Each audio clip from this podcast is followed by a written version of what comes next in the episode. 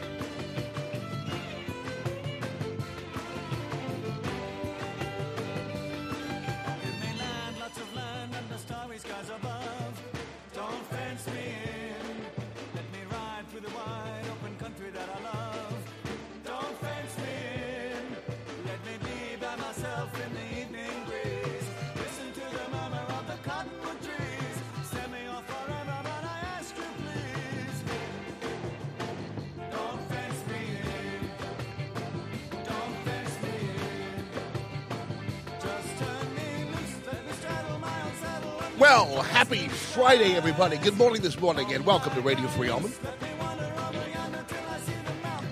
Live from the Discovery Design Truck Care Manufacturing Studios. Yes, it is Radio Free Almond. Good morning this morning, everybody. Happy Friday, and behold the red tint to the beautiful studio here at Gaslight. Brought to you by playful Matt, who has decided to honor Melania's choice for red Christmas trees by, well, reddening up the studios of Radio Free Almond. Yeah, looks good. I like it. Almost bought a little. There's a little red tree. It'd be funny if I would have actually bought the thing, but I didn't do it. 'Cause we've been on the same on the same path there, man. It was like uh, it was at uh, Schnucks uh, the other day, uh, well, yesterday, and went by and saw like these little four ninety nine trees, and this one was all red. I almost bought it to put on the table here. I might go back there and get it uh, today. It was just four ninety nine. Seemed to be be a bargain. It was a little red, like you know, one of those red wire trees. It was small. I could put it up here in, in lieu of the light that, that broke, that kind of thing. I guess. Yeah. Hey, so uh, yeah, Kim Paris is coming in a little later later on, just off a binge watch of the uh, Clinton scandal thing on uh, Uverse. I, she was telling me all about where it was, and I was like, I don't, I don't know whether I have that or not. I know the kids operate the TV from their phone, but I don't know whether I have it. I, I, I just don't, I don't watch TV. I watch baseball highlights. That's about it. And uh, I watch baseball highlights even when baseball season isn't on. I just uh, find some from 1975 and watch those. I don't know. I occasionally might watch a old movie or something like that. Get caught up in Murder She Wrote. Go to watch one Murder She Wrote after another. I guess. I, I but, but otherwise, I really don't. Uh, don't do a lot of TV watching, so I wouldn't even know what kind of TV I have or what kind of like TV programming I have. But if I have Uverse, I'll try to catch up on it. I hear it's really good, and she uh, said I definitely needed to see it, and, and I could I could just skip episode one. So uh, Jim Tallow's going to be on with us at seven o'clock as well, and boy, a lot of ground to cover, including really a great story. I don't know whether you guys caught this on Channel Four, but it was a really it was a really good story about these uh, nurses at Mercy who won the lottery and then decided that they won like ten thousand dollars in the lottery, but then decided instead they were going to give the money away to uh, needy coworkers. And uh, of course, you all know I've I've always talked about nurses, and you know you could, you could you could have a room full of ten women, and I could tell you. If, and if there were if there were three nurses in the group, I could tell you who the nurses were. I'm just that's just what I, my my spidey sense, and I I uh, think nurses are definitely a special breed out there. and so uh, I I just love them. And one time I said something about that. This was several years ago, and I wound up actually getting to be at the Nurses Association gala and was and I gave away like I, I, interviewed them and I gave away something with the nurses. I don't know. They, they just they just appreciated the fact that I said that, and uh, it's all obviously it's all for sure heartfelt. But this this story is really good. I was I watched it last night and I was like, wow, this is this is great. And uh, so they did a good job uh, covering that story. So I'm going to give you a little warm and fuzzy just a little later on, and, and we'll be able to. I'll, I'll, give that to you. And also, uh, yeah, this thing with with Cohen is very interesting because it's funny how two different kind of entities can take a story two different kinds of ways. And for instance, I, I looked at this Cohen story when I for, when it came across, and I I, I uh, told you about it yesterday late in the show. And hey, Mama K, what's up with you? I, I and, and I, I, looked at this and I was kind of like, okay, um, so the guy's a liar. So, what kind of credibility is he going to have with the American people? And if there's anything coming the way of Mueller's investigation and President Trump, like, okay, well, how could how could you hinge a case on a guy like Cohen, who's who's now lied, at least on the record, uh, twice already? So I, I, I, don't I don't understand this. All these people that Mueller is apparently talking to and surrounding himself with are all a bunch of liars. And and and and yet the media seemingly took this and acted as if it was a uh, a deal where this meant the collapse of the of the Trump administration. In fact, I, I, was I was looking at the uh, some of the news here. Let me see if I still have it. I don't know whether I I uh, yeah Toobin Jeffrey Toobin. I was really surprised to hear this. You know, people were going crazy on this, especially on Anderson Cooper 360. I'm looking at these people. I'm going, boy, this is quite uh, this is wishful thinking. And then I'm then I'm wondering to myself, well, maybe I am maybe I don't get it. Maybe I'm I'm missing something here. Maybe my Trump fandom is getting in the way of of what's really happening, and I, I still can't see it. I, am looking at it, but I but I can't see it. And all these overly dramatic putzes over there in the media, though, are going crazy. Like this this thing with with uh, with CNN legal analyst Jeffrey Toobin is is just like you know today's the first day I actually thought Donald Trump might not finish his term in office. Really? I mean, I think this. Thing- I mean, really? I mean, even Anderson Cooper's like, you got to be kidding me.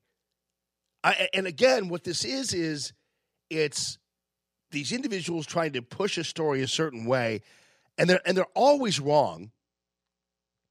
In in the same fashion, they thought that Stacey Abrams had had a shot in hell of being governor of Georgia. It's it's it's like they take this stuff seriously, and and it, it's in hopes that they're right, in hopes that they could influence something a certain way, but they know the facts don't bear it out. And and so, if anything, I always call this uni, unicorn vision because that's what this is. It's all fantasy. And so what they're doing is they're playing a game like certain facts exist and analyzing things within that game. But really what this is is theatrics. It's there's it's nothing based in any kind of fact. It's just based in fantasy. And so what we see on TV every day with CNN and all these folks, whether it be, you know, in Mississippi calling the Senate candidate a racist and talking about nooses. And I mean, these people are all living in a world that is created by them. It, it, it doesn't exist in, in, in reality.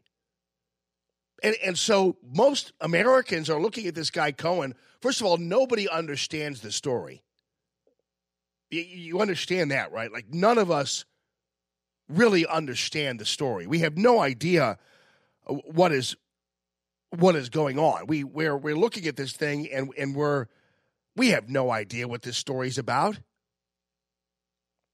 I, I don't know what the the Trump Moscow Tower. I mean, Trump did did the work as a as a real estate mogul all over the world. These guys had people they were working with all over the world. It it, it was not unusual for a person of Trump's stature and and, and uh, in Trump's world to do business with people overseas. I mean, sometimes in countries where people aren't really good people and and and you know it, it doesn't mean that he colluded in the election because they were working on some Trump tower they didn't build. I, I mean that that much I that much I do know, but I, I just don't understand the the hype on this thing. And and this is this is over the top, overly dramatic, overdone analysis on the part of Jeffrey Toobin, and people are just like now just taking themselves so seriously. And and and Anderson Cooper was like, "What?" I mean, because he knows that this Jeffrey Toobin guy is fantasizing. I mean, he he knows he knows this is the same Jeffrey Toobin and the same news media that before said that Donald Trump had no path to victory. They they they had no idea what they were talking about. And it's funny because they all act like some circumstances changed to bring about the election of Donald Trump. Uh, circumstances changed within like 24 hours of the polls opening or, or whatever, Uh, or 12 hours. And, and no, it was always true that Hillary was going to lose. I mean, it wasn't maybe always true, like from the very beginning, but at least for the past three months, that people were saying that Donald Trump had no path to victory. They they had no idea what path that Donald Trump had. They they had no idea. And they had polls and things like that, but the polls were wrong too, and the polls were fantasy as well. They had no idea. So what they're doing is they're just throwing it out there in hopes that they can actually push something more towards truth even when they know that it's not true, they just still want to say it because they hope it is. And so these guys get up there, and and my goodness, what a bunch of uh, what a bunch of drama queens, Lord. Showing the and they're and they're showing the Air Force One and everything else. Like eh, they're they're acting like you know President Trump's about to deplane Air Force One and announce his resignation. It's like, come on the first day, I actually thought Donald Trump might not finish his term in office. Really? I mean, I think this thing is enormous. And, and the, the, whole week, uh, it, it, think about what the position. Jeffrey Toobin knows this is what he's saying isn't true. And, and, you, and you can tell he knows what he's saying isn't true. And here's the thing if Jeffrey Toobin is wrong, it's not going to matter. Look, look what CNN did with Avenatti. I mean, they put Avenatti up there and and and portrayed him as the next candidate for U.S. president, and gave him copious amounts of time on the air, and and, and constantly interviewed the guy. And now that the guy basically might as well be homeless and living in a box on a street someplace, they're not. They're pretending they never elevated him. They're pretending they, he never existed. I mean, look look at what happened with the whole Kavanaugh hearing and all the all the, the false statements made by Ford and the rest of the gang. They're just on to something else. They don't go back and say, wow, yeah, was was all this right? Was all this wrong? They never go back. So if they're wrong, it's not going to matter. They're not going to cover it, and you're not going to have NBC covering the fact that Jeffrey Toobin was wrong. You're not going to have you're not going to have Fox News covering the fact that Jeffrey Toobin is wrong because first of all they're all people and and, and they all want to make sure that they can be wrong too so they don't worry about it and they don't criticize their own. So really on the uh, on the air in this country now, you can pretty much say whatever you want to say. You can throw anything out there and it's not going to matter what you say in terms of relaying what you perceive to be facts or your opinion. Uh, uh, there are times when people say things and they're fired for them or whatever, or removed or what have you. But you know what I'm saying is you can pretty much go on the air right now in the United States of America and say things like what Jeffrey Toobin is saying, and there's no concern about you being right or wrong. If you all went to work this morning and were as wrong at work as these people have been wrong, you wouldn't have a job. If you all are in accounting or teaching or whatever, and you were wrong, you wouldn't have a job. If Father Tom going into mass this morning, and hey, Father Tom, how you doing, buddy? Hi, Margaret. Hey, Beth. Hey, Julie. How's everybody doing? I'm just I'm just reading the names I can see there right now on my phone. But but if Father Tom went in this morning and read the readings from mass from 2 weeks ago and then the next day he read the readings from mass 3 weeks ago and the next day he would he would be not Father Tom anymore or at least he'd be Father Tom but he wouldn't be at his parish anymore or if you're an accountant or if you're in insurance or whatever, d- d- determine whatever job you have right now. Well, uh, think about every every job you have right now, and imagine going into work and being as wrong as the people are in the media on a regular basis, and see how long that would be tolerated. But in the news business and in the cable news business and everything else, you uh, you you would be you you could say whatever you want to as an analyst or whatever else, and you never have to be right. And, and look look at the things that went on on Fox News. I'm, I'm, I'm picking on Fox News right now, at least, because that's the one I watched in the run up mostly to the election. And look at the people who were on there, who are on there now, who were dead wrong about the outcome of this election. And, and, and they still have jobs. They're still and they're still credible. Now, I don't wish anybody to be fired. I'm not. That's not what I'm saying. But it, but the, but at the very least, be professional and credible in your line of work. I mean, it's not. I mean, it's not like Chris Stirewalt at Fox News is a mechanic who just happens to be appearing on Fox News and crunching numbers. It's his job to be an analyst and crunch numbers, and he was wrong all the time. Excuse me. And he's still on the air there. He's he's still there. he's still there Sorry. he's he's still their analyst. I mean, it'd be different if Chris Stirewalt was a server at a Washington D.C. restaurant who just happens to appear on Fox and talk about numbers and how he feels about the outcome of the election. But that's not the case. That's his job, and he and he still is doing work at at, at Fox News, doing the same thing he was doing when he was wrong for a year. That's crazy. Vicky Howard. Hi. So is Karl Rove's another example of that. Dana Perino. She has she got her own she wound up getting her own show. And she was wrong every time in her analysis. Every time she was wrong. And, she, and they and they promoted her. Guy Benson, I, I hear this I, on on Fox News. They play uh, Benson and Harf, and, and it's Marie Harf and Guy Benson. And it's like, oh my lord. They've got some show called Benson and Harf. It's like, oh, you gotta be friggin' kidding me. I would listen to that show in a million friggin' years. And yet they become now pundits of records.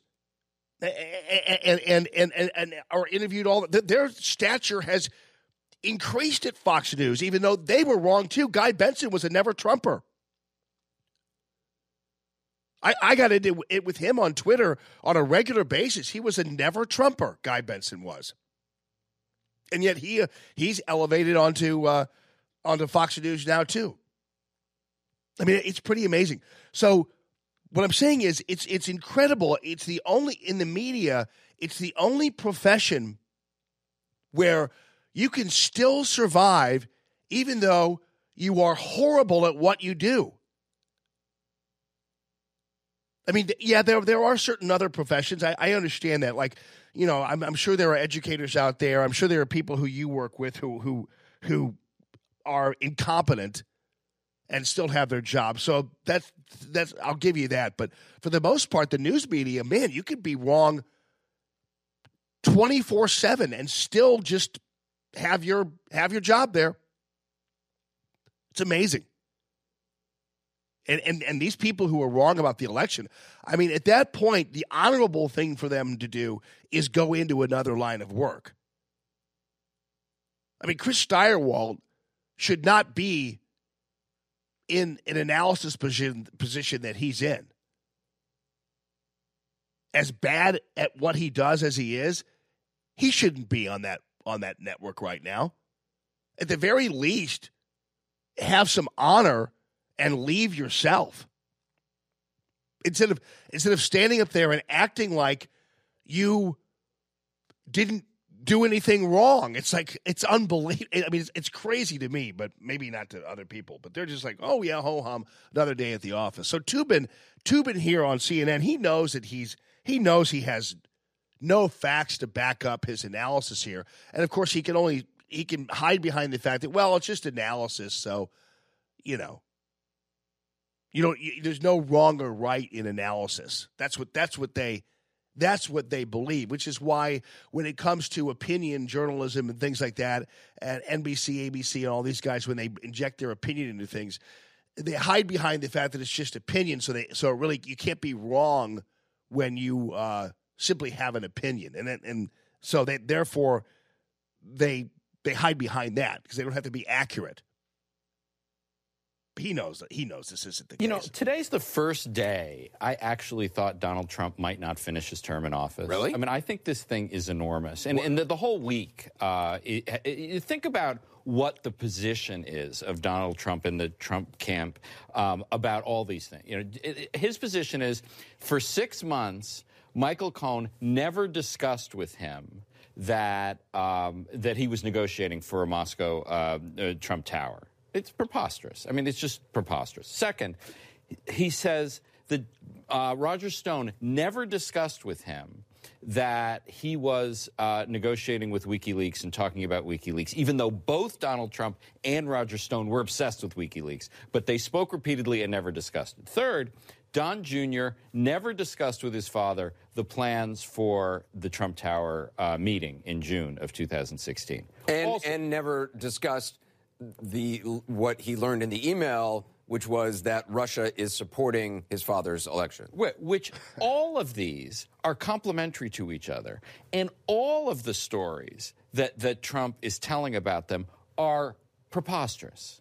Of course, you realize that Robert Mueller is a special prosecutor, and this has been going on for two years to assess precisely what Toobin has already concluded. And Toobin has no idea what the president knew and when he knew it or or what the veracity of his comments saying he didn't know about this this negotiation with the tower or anything else. Believe me, uh, at this point Cohen is not a credible witness and and and and so far keep in mind that the one time Cohen did claim that he had solid evidence, he never produced it. And I'm talking about the evidence that somehow President Trump was using the N word or doing whatever, you know, all those kinds of things. He never produced any evidence, and no one required him to, which is even more crazy. So, again, all this time, now, uh, Mueller, believe me, everything that's going on here is really Mueller clipping off people who basically, through his investigation, they committed the crime in the course of his investigation.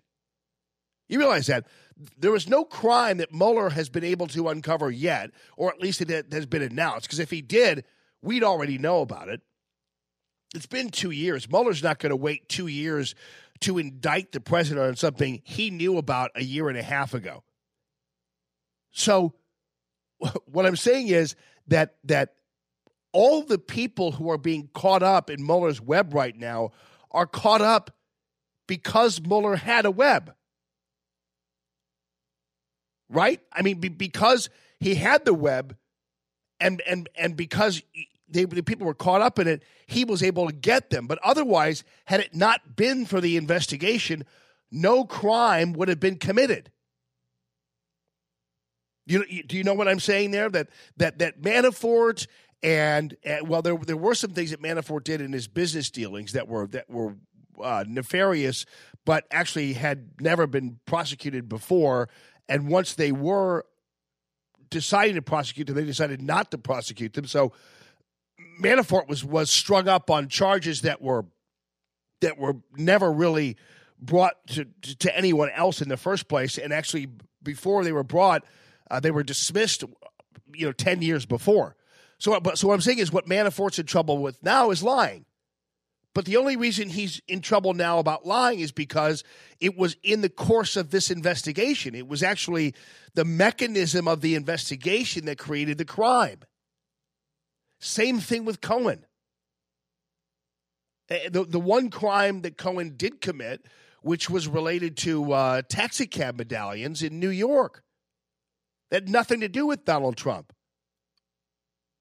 So everything that we're seeing right now is is based on the existence is, is because of the existence of the Mueller investigation. It, it's not for any other reason. And, and so, you know, uh, this has been a trap all along. And, and all the idiots, the weasels, are all getting caught up in it because they, they lied or didn't tell something uh, consistently didn't say something the correct way that they said before. It's very easy to catch somebody up in, in in these kinds of federal webs like this. So it's so it's so it's not surprising at all. But Mueller has nothing, and, and if he did, we'd hear about it. And and there is a chance, of course, that he does. I get that, but but if you really look at it honestly you really you, you really can say, well, I'm, I'm it, this is taking this long. If he had something now, right now, he's just picking off low hanging fruit. Right now, Th- these are all Michael Cohen. Cohen is not a major player. He's a bit player in in anything that Trump was doing. So, again, I, I must be crazy. I'm looking at this in a situation where, like, wow, I I uh, I I it, this this idea that somehow this is the end of the president's presidency is ridiculous on its face. But they're wishing that and they're willing that, and, and they want to see that. But that's that's my assessment anyway of what was going on yesterday. And and most Americans, I have to tell you, they have no idea what is going on here. They have no idea. And to tell you the truth, no interest either. Unless unless if you really love President Trump, you're paying attention and if you and if you really hate him, you're paying attention. But most of you who are out there are just trying to make a living, and I and I know you all are plugged in. I get it, but you know, even I, I live and breathe this stuff, and I'm bored by it. I mean, I, I, I really honestly I'm so sick of hearing about this. I'm so sick of hearing about Stormy Daniels and Avenatti and Cohen and Manafort and Rogers. I mean, nobody gives a flying F about this stuff. I mean, I realize I just got done talking about it extensively, but I'm trying to trying to tell you that, that whenever you're hearing from the news media, I don't care whether it's Fox or anybody else, this is all just drama it's all just you know uh, you know one of these things where you're just they're creating a, a fantasy a, a a a play we're watching theater right now so anyway What's going on, Mama Kay? What happened? Uh, Pretty soon, Jamie's going to have to open it, the national anthem. Hope he's okay. Well, what does that mean? What did I do? What's wrong? Loo- looking back, I'm I'm fine. What's wrong with you people? What did I do, Kay? I don't. uh Yeah. No, Lise, you do. You get to the point where you are so tired of this, and it's like this again, really? Am I really? I mean, and, and right now, what you're also hearing are the even the analysts are boring because you're hearing one side of the of the of the crew. There's always you know six analysts who believe this is the end of Donald Trump, and six analysts who believe there's nothing to see here, and that's it. That, that's that's the sum total of it. No one else, no one, you know, the only person I, I actually like to listen to on this thing uh, oftentimes is Dershowitz because Dershowitz seems to have, well, first of all, he seems to be highly intelligent. He seems to really not have a direction that you think that many of these analysts are going politically. And he also seems to, he's well known. He's a guy who has some credibility. Half the people they talk to about this stuff, I've never even heard of anyway. So, folks, relax. Everything's fine. If you actually follow the story at all, oh, I coughed. Yeah.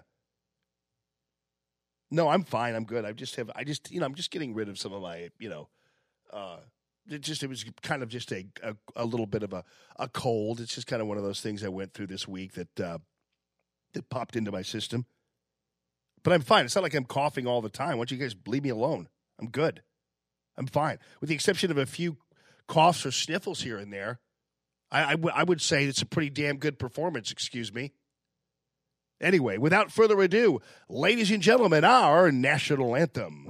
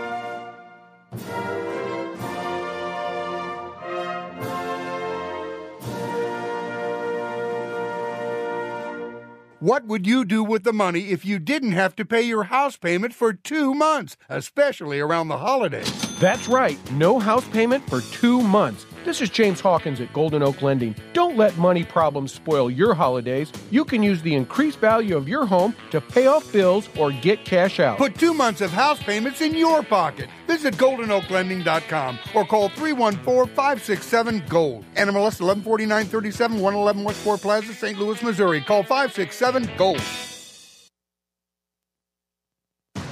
In the trees.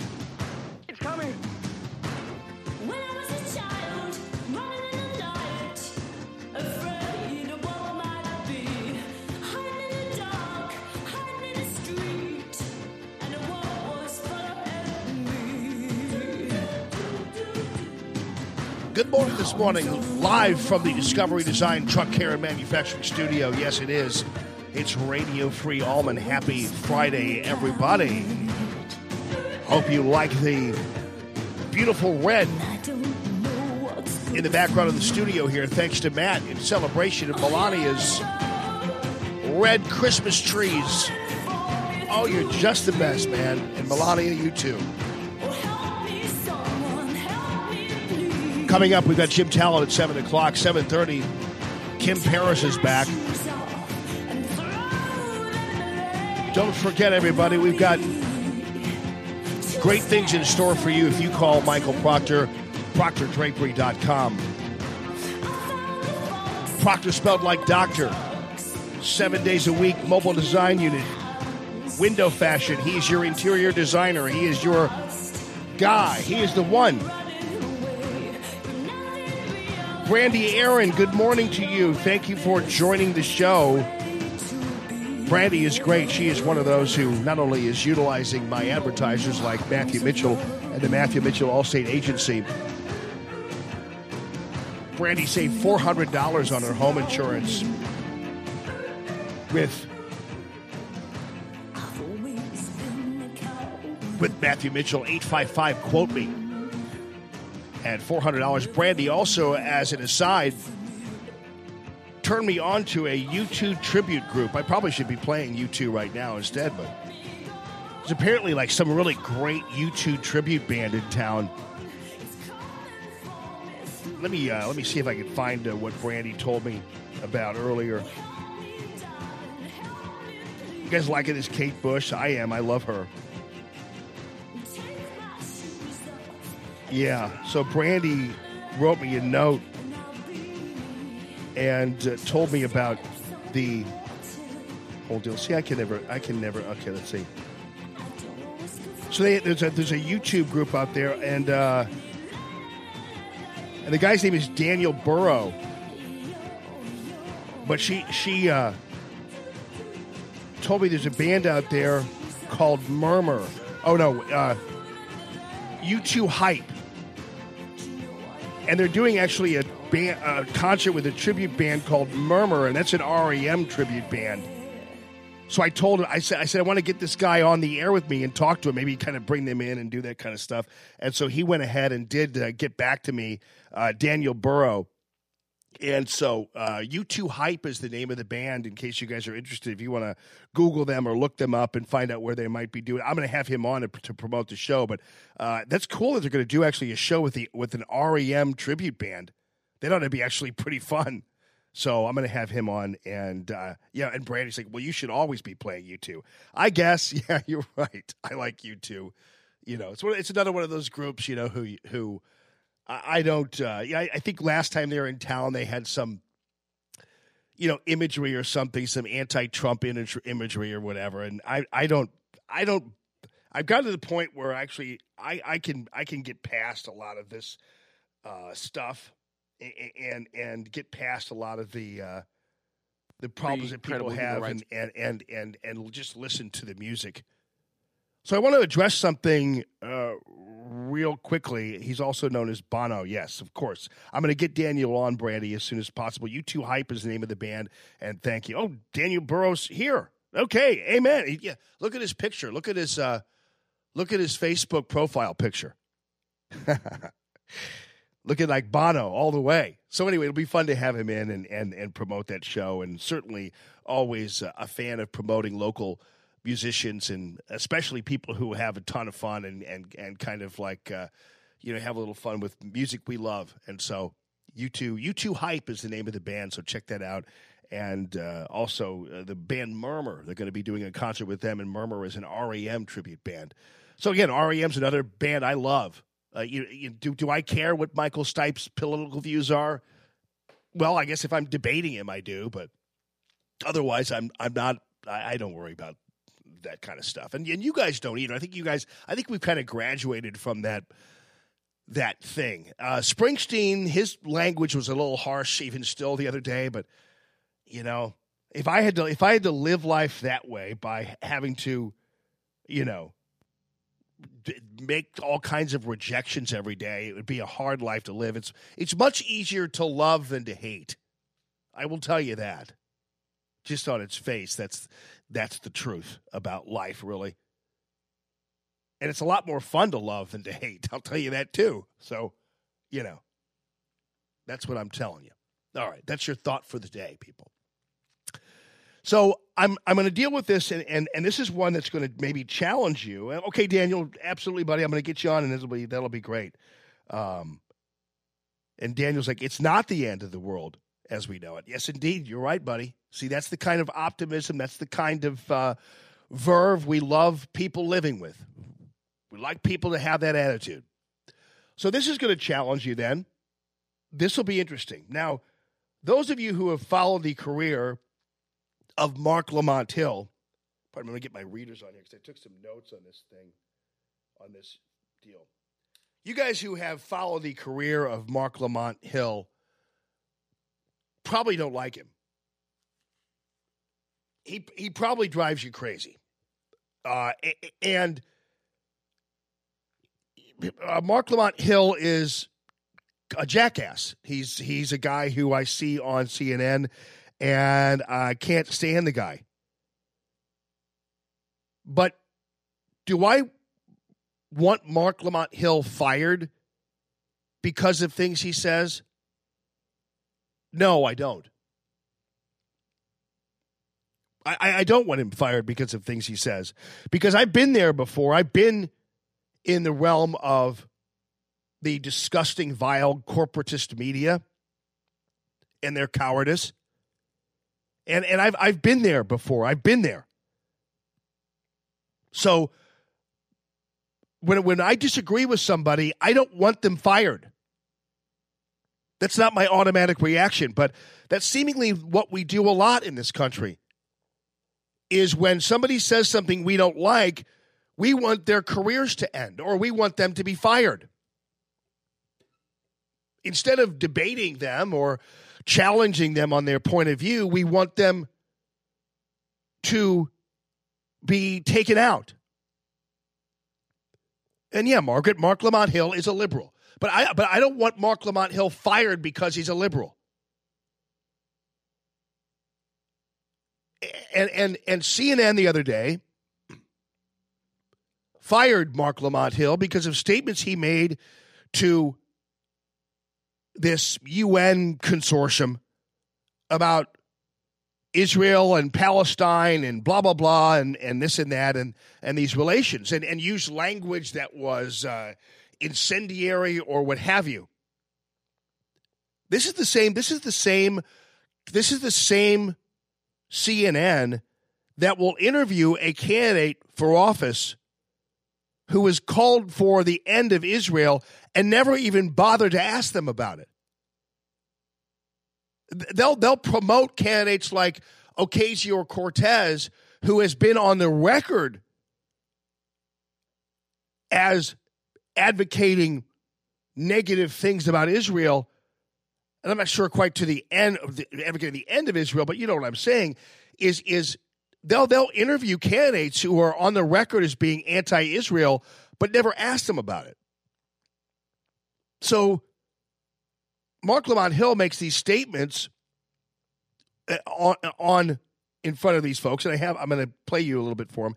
And he even made some ridiculous comments about Ferguson and everything else. But being ridiculous and wrong and liberal and annoying doesn't merit firing. And, and and and that was the problem I had is that I wound up with a company that was a cowardly mishmash of a bunch of weak, entitled liberals who had no balls at all. And I wound up being fired for a tweet that meant nothing but a facetious kind of joke. And I was fired, and people watched it happen. And, and in fact, no one in the media here in town ever came to my defense. No one. My advertisers did, but nobody else did. Nobody on my station did publicly. You believe that? Nobody on 97.1 publicly came to my defense after I was fired. Because they're all cowards too, and they're all afraid for their jobs, and I don't blame them. But you know, but that's the world we live in where we just watch people get axed. We just watch people get their heads lopped off and then turn the other way all the time. That's what we do in this country. And in, and that's what happened in St. Louis here. As I got my ass lopped off, the only people that stood by me were you and my advertisers, and that was it. The rest of the people in the media uh, never opened their mouth in defense of me, even though I had regularly, consistently defended people when the, when they were the ones who were who were getting s- smeared. So uh, somebody has to speak up for what is right and what is wrong. Somebody has to ha- has to speak up and, and say this is wrong. I, I I can't stand Mark Lamont Hill. I can't stand what he stands for. I don't agree with him on any level whatsoever. The guy turns my stomach in terms of some of the things he said. But do I do, do I want the guy fired? No. And in fact, it was it was it was too bad to see, for instance, one of my favorite websites, Newsbusters, say finally Mark Lamont Hill is fired. Well, why why do you want people who disagree with you or say things you don't like fired instead of debating them? And, and by the way, CNN, CNN, they're in the business of communication. They're in the business. I mean, so you have an incendiary figure like Mark Lamont Hill, who you're actually employing as a contributor. He'll come on your air. He'll come onto your air. He's because he's employed by you. So you could easily call him up and say, Hey, Mark Lamont Hill, come on my show, depending on what show it is, and I'm going to chew your ass and we're going to have a debate about what you just said before this UN group. But the idea that CNN wound up firing the guy, that's unbelievable. I mean, that, that, that's, that's a travesty in the realm of our discourse and, and what we're doing in this country. That's a, that's, a, that's a horrible thing to have happen. But the problem is, a lot of us, a lot of people, well, they hate Lamar, Mark Lamont Hill. So so what? So so sure, uh, who cares? Mark Lamont Hill's fired. Good. I don't have to hear him anymore. It's like, well, what kind of attitude is that? So you so you had uh, you know you have people who are out there who and, and, and I had the same thing happen to me in terms of the uh, in terms of the 97 1 thing where you know, not only were there people who hated me, but there were more than happy. There were also people more than happy to watch me, even in my own company, watch me fail because because they all had so much to gain from my failure. Because I had the best show on 97.1. And and and believe me, there were people on 97.1 who didn't like that at all. I brought in more revenue. I had I had fantastic ratings for the for a morning show in talk radio. I had competition. Here's the deal. I had competition from 26 different radio shows in the morning. And you could say all you want about the Glover or whatever these guys, they have no competition in the afternoon. But I was in talk radio and I had competition with 26 other stations, other actual put together morning shows. And I still wound up beating most of them. So there were a lot of people who didn't like that in my own company and beyond. So they stood by and watched me get Get, uh, watch Entercom attempt to destroy my career, and and they and they and I guarantee you they will live to regret it. I guarantee you.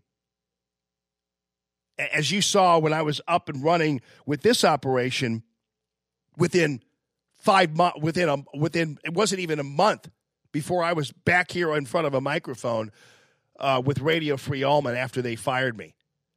So so um, you you're you're you're never going to be able to crush me because and now once January comes along, I'm gonna I'm gonna I'm not I'm gonna make your life miserable. But that's not my goal though, because I don't I don't live in a realm of bitterness. I live in a realm of excellence. And so so I don't I don't my bitterness and everything else, all that kind of stuff uh, that that doesn't play into anything because all I do is fight back by being by by pursuing excellence. I don't I don't I don't fight back by being dirty. So anyway, that that's that's how that works. But again, what I'm saying is this Mark Lamont Hill story is a perfect example of how sometimes we we don't we don't like certain people, and so we're we're more than happy to watch them go down. And again, Mark Lamont Hill drives me crazy. I can't stand the guy. But but to fire him over comments he makes, not even on your air, is ridiculous. And especially when you are CNN and you have a uh, and you have a, a platform with which to debate the guy. You employ the guy. You can't call Mark Lamont Hill and have him on CNN and and debate him over his comments that he made at this UN thing.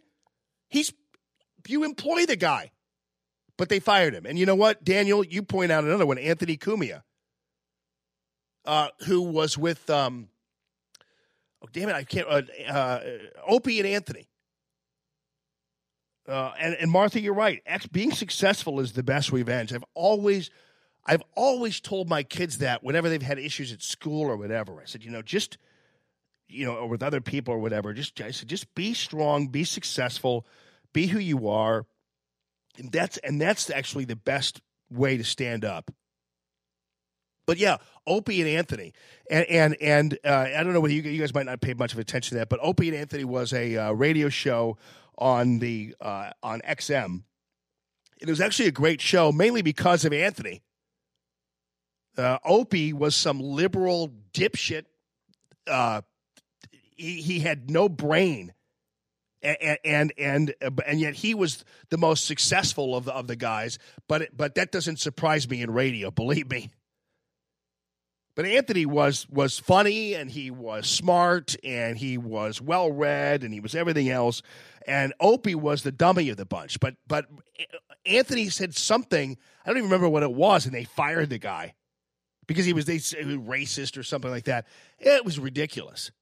But this thing with CNN and Mark Lamont Hill again, take yourself out of the realm of how you feel about somebody and, put yourself into the realm of how you feel about freedom and how you feel about decency and, and, and how you feel about a country that we live in run by cowardly media outlets, liberal and conservative, whatever, who will stop at nothing when it comes to easily caving into forces that will that will push them eh, that that will harass them they cave to them all the time and do we want to live in a country where we'll stand by and watch people get fired for comments they make eh, that that could easily be either debated or what have you instead of firing somebody for them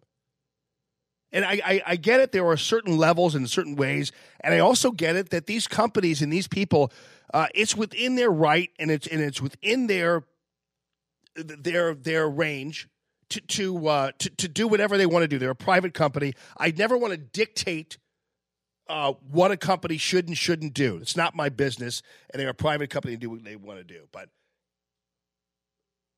but the, but the but the reality is market forces also play into it and some of us need to stand up and say you know what? We're tired of people. The the reaction the first reaction always is to fire somebody.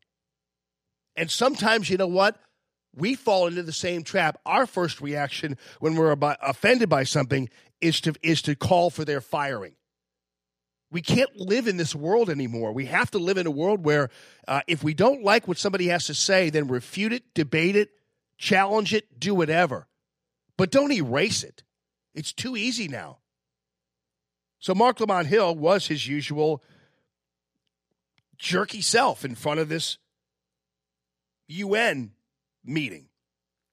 And and and he babbled on and on and on about a free Palestine and used the term uh, river to the sea, and which is what terrorists use when they want to erase, you know, that kind of thing. And I get all that. But but and, and again, you know, uh, believe me, when it came to even when it came to Opie and Anthony, it's too bad that that Opie didn't stand up for his partner, but he just watched him go south. Because what did Opie care? Opie was uh, dumb as a stump and was regularly shown up by Anthony, and so of course you're going to get rid of. Uh, of course you're going to get rid of. You're going to love getting rid of of of him. I love some of these people too. When I saw them at, at, at the celebrity waiter thing from '97, oh, I hope you're doing okay. I was like, yeah, I'm doing fine. Don't pat me on the head and hope I'm doing okay after you sat there and watched me unfairly and unjustly fired and did nothing about it. Anyway, uh, this is this is. I'll just give you this. I got I got to call uh, Jim Talent here for a second, but here's in the world. here's Bozo. Rather, I would like to speak to you about the urgency of the current moment.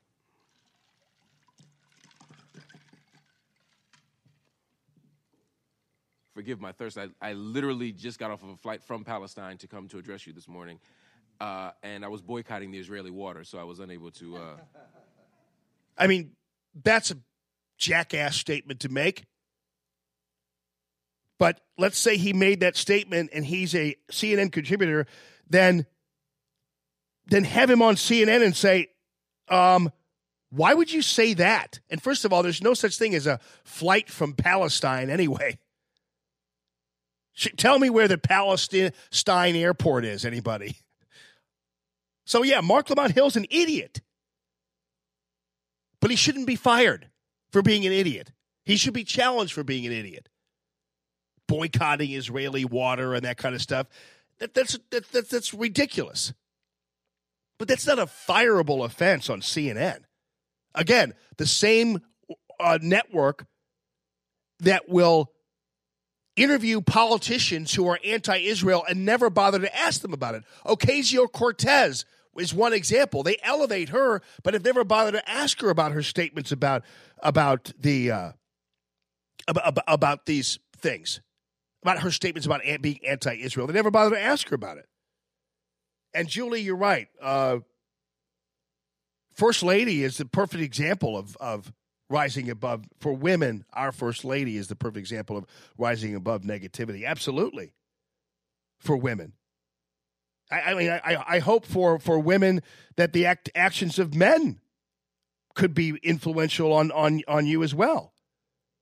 Because I, think that whether you're a woman or a man, it, your uh, uh, strength in standing up in, in the face of negativity is a good thing. It's, it's not only a gender thing, it's, it's, a, it's a good thing for everybody, regardless of what your gender is.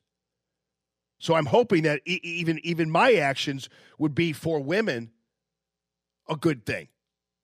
And and and, and Melania's actions for men is a good thing.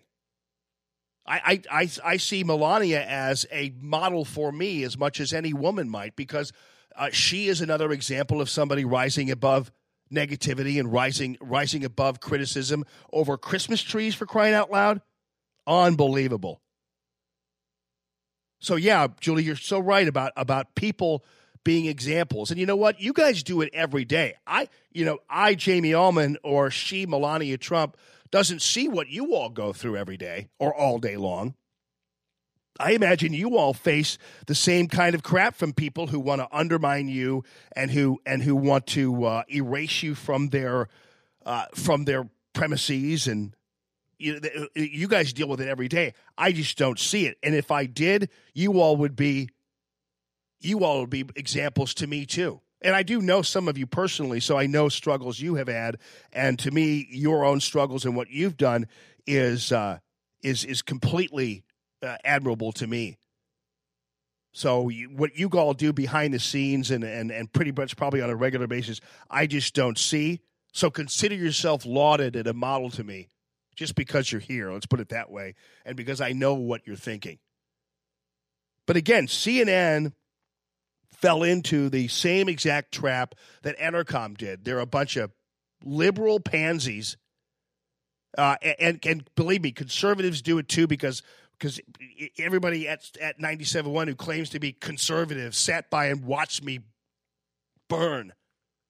Like I was just a car accident along the highway after spending 17 years of my life at that station, helping build the station and elevate everybody there and introduce new people to radio and do everything else. After 17 years, not one friggin' peep from anybody publicly in my defense. Not one. Including from people who I helped get into radio, who I helped support, and who I helped bring in. They didn't say a word about me on, on social media or anything and beyond. That that's so so again, that's just the way it is. But so I'm not just saying it's liberal media's fault. Conservatives can be can be the same way. Actually, the the corporate conservatism of 97.1 now is is where what you're left with. So anyway, then then of course uh, Marc Lamont Hill says this. Systems of power that have normalized settler colonialism. I mean, Despite li- these listen to this We can still win. We can still prevail. One motivation for my hope in the liberation and ultimate self determination of the Palestinian people comes in August of 2014. Yeah, here we go. Black Americans were in Ferguson, Missouri, in the Midwest of the United States, protesting the death of a young man named Michael Brown, an unarmed African American male who had been killed by a law enforcement agent. And as we protested, I saw two things that provided hope for the Palestinian struggle. One was that for the first time in my entire life of activism, I saw a sea of Palestinian people. I saw a sea of Palestinian flags in the crowd saying that we must form a solidarity project. We must struggle together in order to resist because state violence in the United States and state violence in Brazil and state violence in Syria and state violence in Egypt and state violence in South Africa and state violence in Palestine are all of the same sort. And we right. And and that's the biggest crock of crap I've heard in a long time. And loved how Marc Lamont Hill decided that Ferguson was going to be the backdrop of of of his push here at the UN to support the Palestinian freedom movement. It's like, oh gosh, I'm sure the people of Ferguson, all the all of the uh, all the protesters in Ferguson must appreciate that.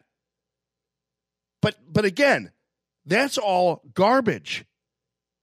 That's all crap.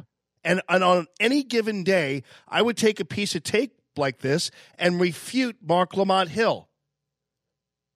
But you wouldn't hear me on the air or anywhere else calling for the firing of Marc Lamont Hill. I wouldn't say, why doesn't CNN fire that guy? I thought that wouldn't, it wouldn't even remotely occur to me. Because, because I, I wouldn't want Marc Lamont, Lamont Hill fired.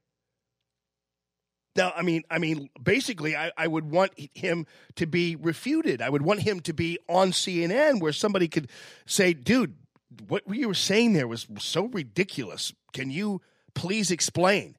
And let the guy explain and debate him. And then let the people who are watching and the people who are paying attention, let them decide. But to go in and fire a dude like that, I'm sorry. I, ha- I have a special relationship with that kind of angst, unfortunately. And and even if I wasn't fired from 97.1, if I were on 97.1 this morning, I guarantee you I'd be saying the same thing about CNN. A- a- a- because I've been consistent the the whole time. And and and and Lise, you're right. I mean, here's a guy, and, and, and CNN is in the business of communication. I mean that that's what they do. It'd be different if Marc Lamont Hill was uh, a salesman for Coca Cola. That, that, that Coke would have a little bit of a problem with that, uh, with him running around doing because and mainly because Coca Cola wants to sell Coke in Israel, and and Marc Lamont Hill would not be a good representative of Coca Cola in Israel. Let's put it that way. But but but Marc Lamont Hill is a is a is is on CNN where they exchange information all the time, where they have nine member panels debating stuff all the time.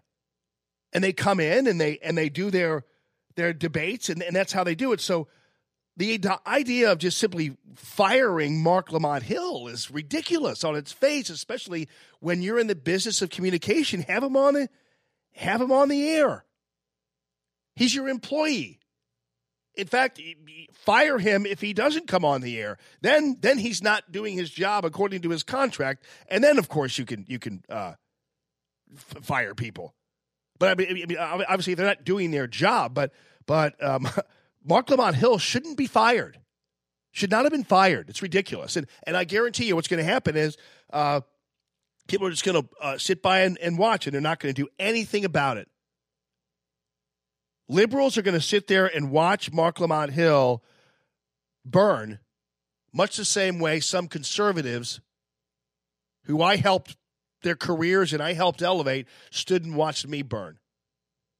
Because these liberals, because because the Anti Defamation League decided to get involved, and so and so now uh, they're they're they're going to uh, they're gonna they're gonna be quiet.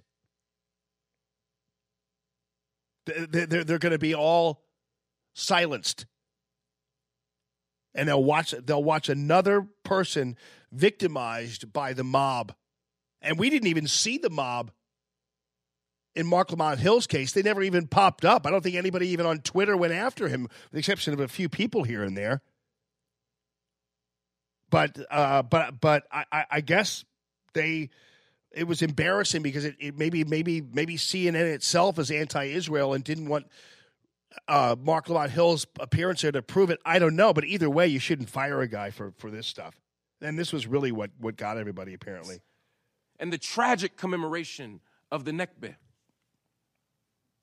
we have an opportunity to not just offer solidarity in words, but to commit to political action, grassroots action, local action, and international action that will give us what justice requires. And that is a free Palestine from the river to the sea. Thank you for your time. And the and the problem they had with that part is the river to the sea. That that kind of reference is made by people who want to wipe out Israel from the river to the sea. So it's it's it's a it's a it's a, a buzz phrase. But even still, again, is that a reason to fire? Uh, is that a reason to fire Marc Lamont Hill? Absolutely not. Absolutely not. And folks, you're right. You know, uh, uh, the uh, uh, least you you do find out who your friends are. And again, I will tell you, and and the reason I'm coming uh, to the defense of Marc Lamont Hill is because I've seen this before, where people are fired when actually the best remedy for whenever you disagree with somebody is is debating it and talking about it. But too easily we fire people because we're afraid of other people uh, mobs, Twitter mobs, fake mobs, whatever, and and we go ahead and do that. And and I think it's we too often, even if we don't like Marc Lamont Hill, and I certainly don't, I don't want him fired. And yeah, you do find out who your friends. I mean, I guarantee you, I, I, I there was not one person in in in in my media. I mean, I'm talking about conservative media and beyond. Not one person who came to my defense after I was fired. Not one. On the air or beyond. And you say, well, yeah, but they're afraid for their jobs. That's not a reason. Not one person came to my defense because we are all, unfortunately, a bunch of groveling serfs sometimes to the corporatist media outlets who own us and threaten us on a regular basis. And until we stand up to them and stand up for what's right and stand up for freedom, we're going to watch other people it, it happen to other people. We're, we're gonna we're gonna watch it happen to other people. And and the more we sit there and stand by the sidelines, the the more uh, it's going to happen. But the more we stand up for decency and freedom, even if we don't like the people who are at the center of the controversy, then then we're all going to be ultimately failure. Because for every Marc Lamont Hill, there's going to be another conservative who's going to be fired for what they say. Yeah, that, that's that's how it all that's how it all works. And I had I had people at 97.1 who I who I I helped their careers. I I did everything uh and and for, for them, and they never they didn't even. I, I got maybe like a text from a couple people. Yeah, man, really a bummer. I mean, whatever. But and that that was pretty much it. For the most part, they just watched. It, it was a, it's it's kind of the way people uh, uh, drive by a, a dead raccoon on the side of the highway.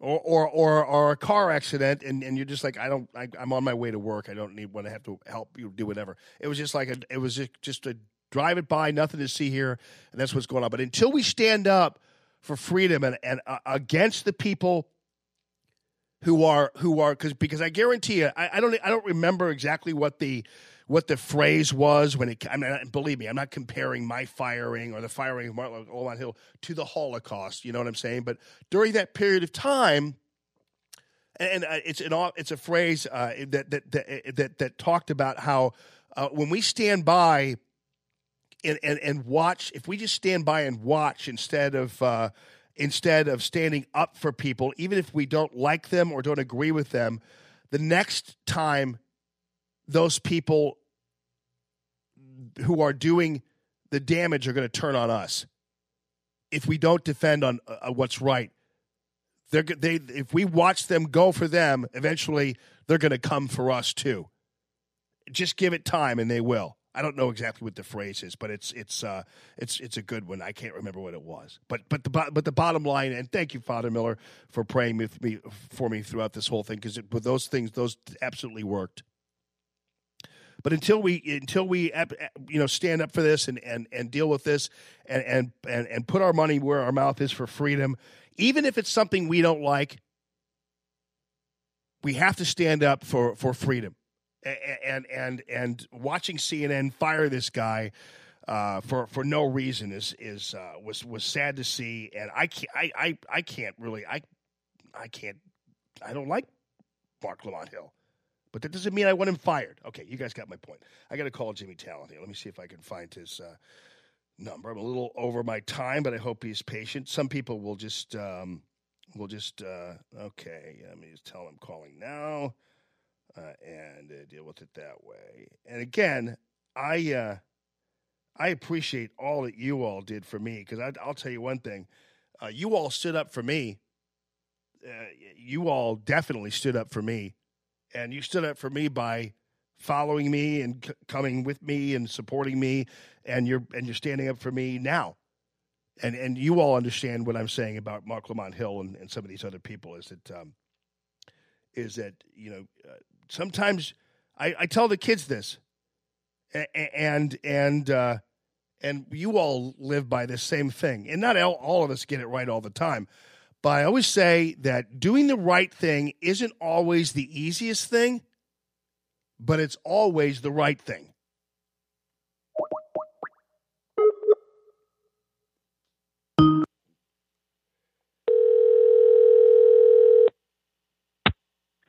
Hello. Jim Talent, the most patient man on earth. How are you?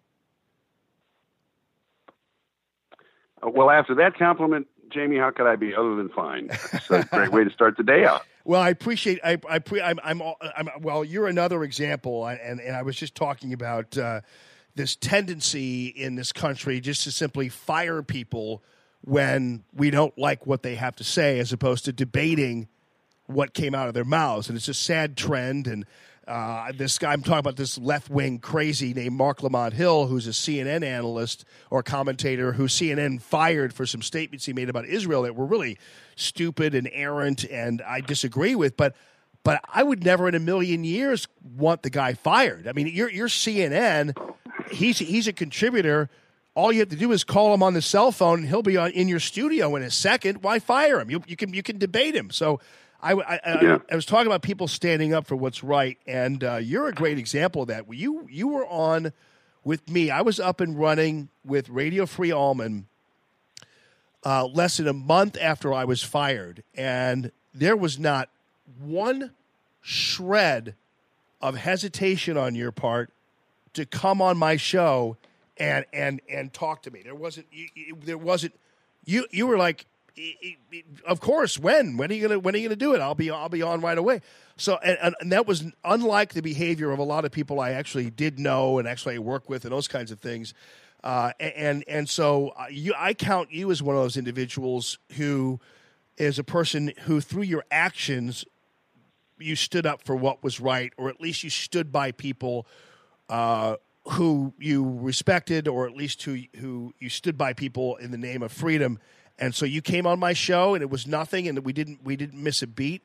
And I'm absolutely forever grateful for that because I, I do appreciate that because people without people like you uh, a- a- coming on my show, I actually would have been uh, I would have had no show. So I No appreciate show. I appreciate Yeah. you doing that. So that, that- I always I never Although I think you could, I think you could interview yourself, and it would be fun. I mean, I was going to say, plus it's just fun talking to you, Yeah. which I like to do. You know, Jamie, I was thinking the other day of this. I think I have ADD or something because when I walk along the street, I think about a lot of stuff. You know, I don't know what that is. Um, I was thinking the other day that one of the important cures or ways out of where what we've worked ourselves into in the country is to give the benefit of the doubt in every possible situation to engaging with people rather than coercing or punishing them. Um, in other words, to engage with what people are saying, to talk about it, and to get deeper into why they were right or wrong, to expand the Overton window. And I don't know if you use that term a lot, but that's a, a term for what's acceptable culturally to talk about.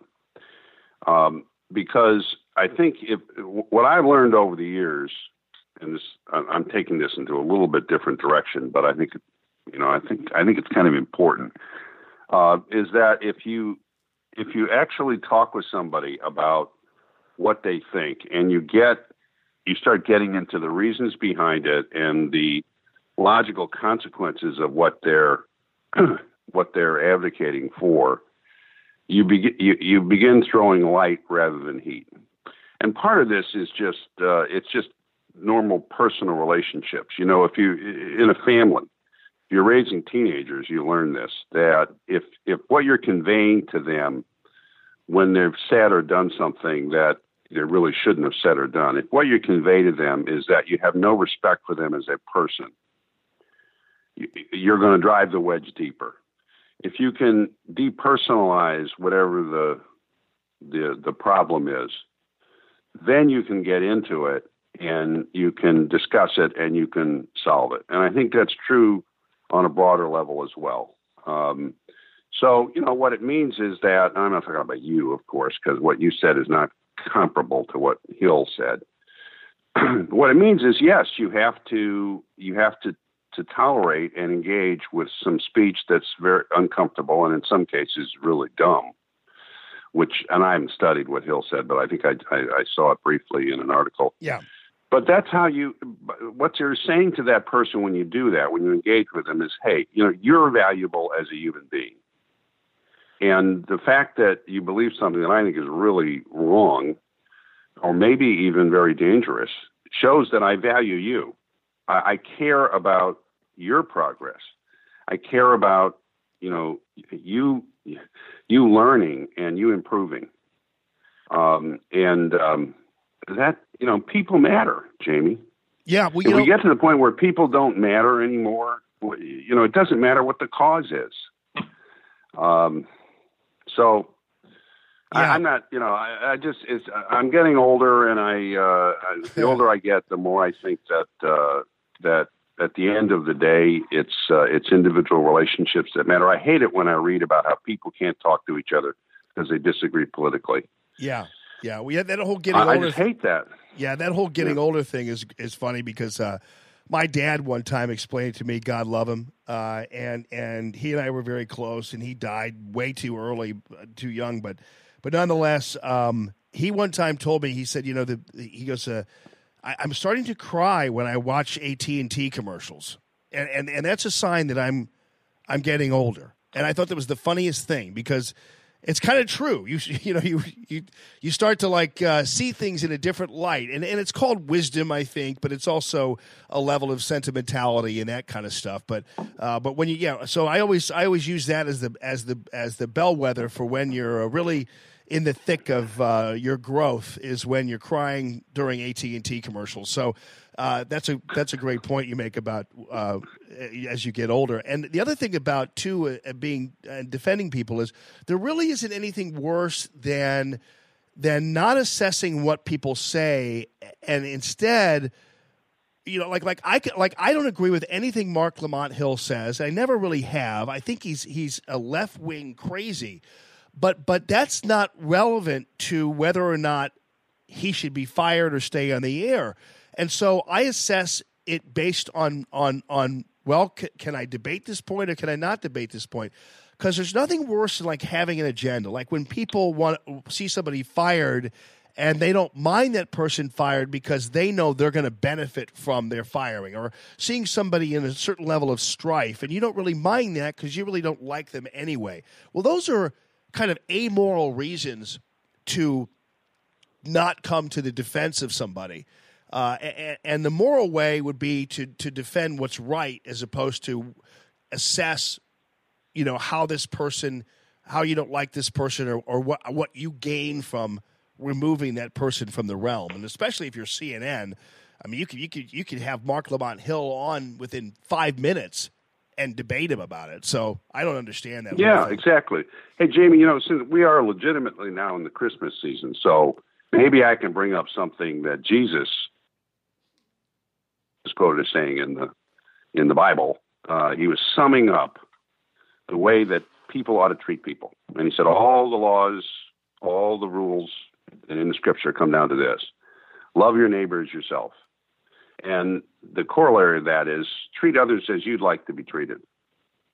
So if we start asking the question, okay, if we tweeted something or said something that was very stupid, or that most people thought was very stupid, and I think what Hill said was objectively wrong, would we like to be fired for it? you know, if uh, do do we want? Would we like to have people screaming at us and um, and identifying us and classifying us by the color of our skin. You know, would we like people? Would we like it if people came up to us in restaurants and screamed at us and said, "You can't eat here"? Nobody would like being treated like that. So it's really pretty simple. Don't treat others that way. Okay, it's a pretty simple rule. Don't treat others the way you wouldn't want to be treated. Well, that doesn't mean you you don't confront somebody if they or engage with somebody if they have a uh, you know if they're off on some tangent that's really wrong. I mean, you'd like to be corrected. Most people would like not to devote their lives to something that's false, but it means you treat them again with some respect. Show some respect, um, and um, it's a pretty simple rule. What is that? What was that book when I when I was uh, years ago? uh, You know, everything you really need to know you learned in kindergarten. It's what you do when you treat when you uh, you teach your kindergartner. Okay, you don't like that person, you don't throw the toy at him. yeah There's other ways of dealing with it, and I um, and I, and and the problem today is not that that there are people who don't want to do that. The problem is that influencers, people who are in very responsible positions, are acting in a way that is irresponsible and wrong, yeah and they're influencing others in the wrong direction.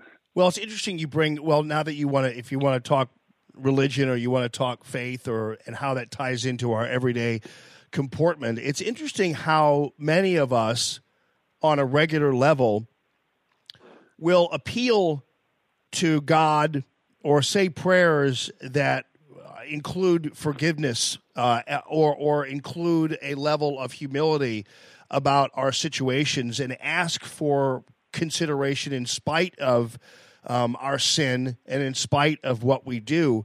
And, and we actually will ultimately ask God for forgiveness over those things and for and indeed even for help in spite of our actions uh, or or who we are, and yet uh, th- these very same people who will do that and ask God uh, for for help will turn around and not offer the same to Yeah. people who are right next door to them. And I, I recall uh, a, a very uh, ancient prayer and this one is uh, for the intercession of Mary. So if if there are some people who are not big uh, Mary people, and I get that, um, but it's called the Memorare.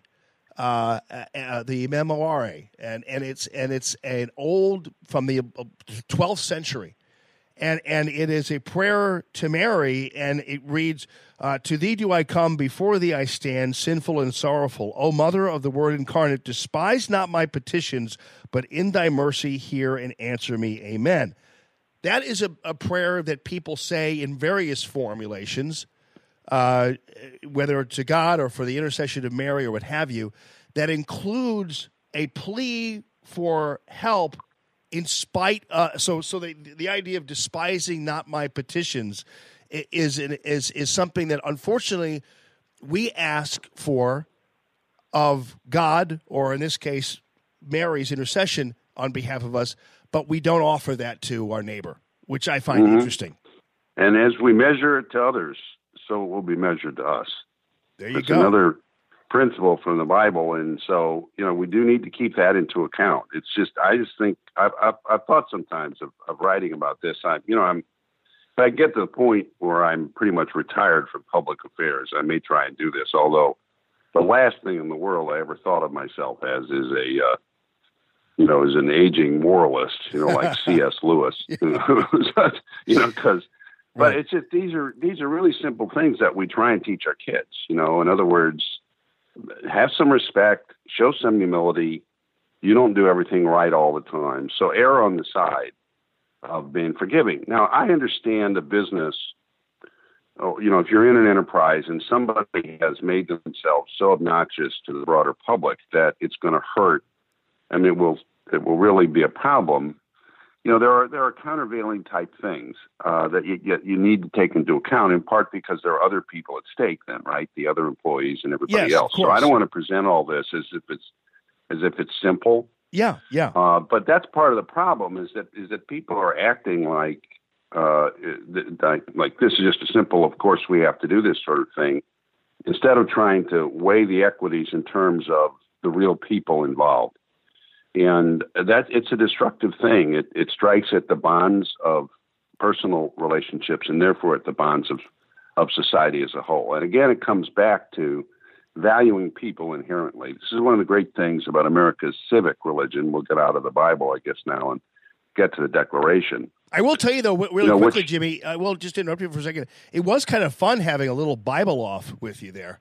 Yeah, I, I- listen, I- I, I would I'm not- a believing man, Jamie. I don't. I never. uh, I, I never brought that up because I didn't think that, and I and I believe very strongly that politics and public affairs uh, should, you know, that you, you shouldn't you shouldn't look to be bringing religious matters into it, uh, and because I think the spheres are very largely separate. I really do. Yeah. And I think you, you risk alienating people from the religion if you pull it into politics. Uh, you know, I never wanted somebody to say, uh, gee, I, I'm not going to investigate the claims of Jesus because talent believes those things.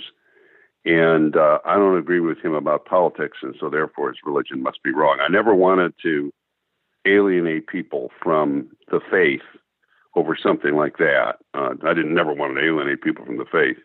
But when people bring it up in a context where it's clear we're talking about uh, we're talking about faith here, we're not talking about politics. That's a different thing. Now you've separated it, and uh, I never, I don't mind talking about it at all. Well, I'd never, I think never really win a Bible off normally. If you and I had a Bible off, I guarantee you, you would be the victor. Uh, I'm just saying it was kind of fun uh, talking about those things. I, I really enjoy that kind of uh, deal. And, and just before, just to, to another point of yours, you you, the point you make about um, ramifications and and the situational aspect of somebody's comments or speech is, is very important because I made I made the statement earlier. I said it'd be different if Marc Lamont Hill, for instance, worked for Coca Cola and and went before the UN and used language similar to the uh, what the what the Arabs use when they talk about erasing Israel and and all the incendiary comments he made. It'd be different if he worked for Coca Cola because Coca Cola would say, um, buddy, first of all, you're destroying our brand, and you we sell Coca Cola in Israel.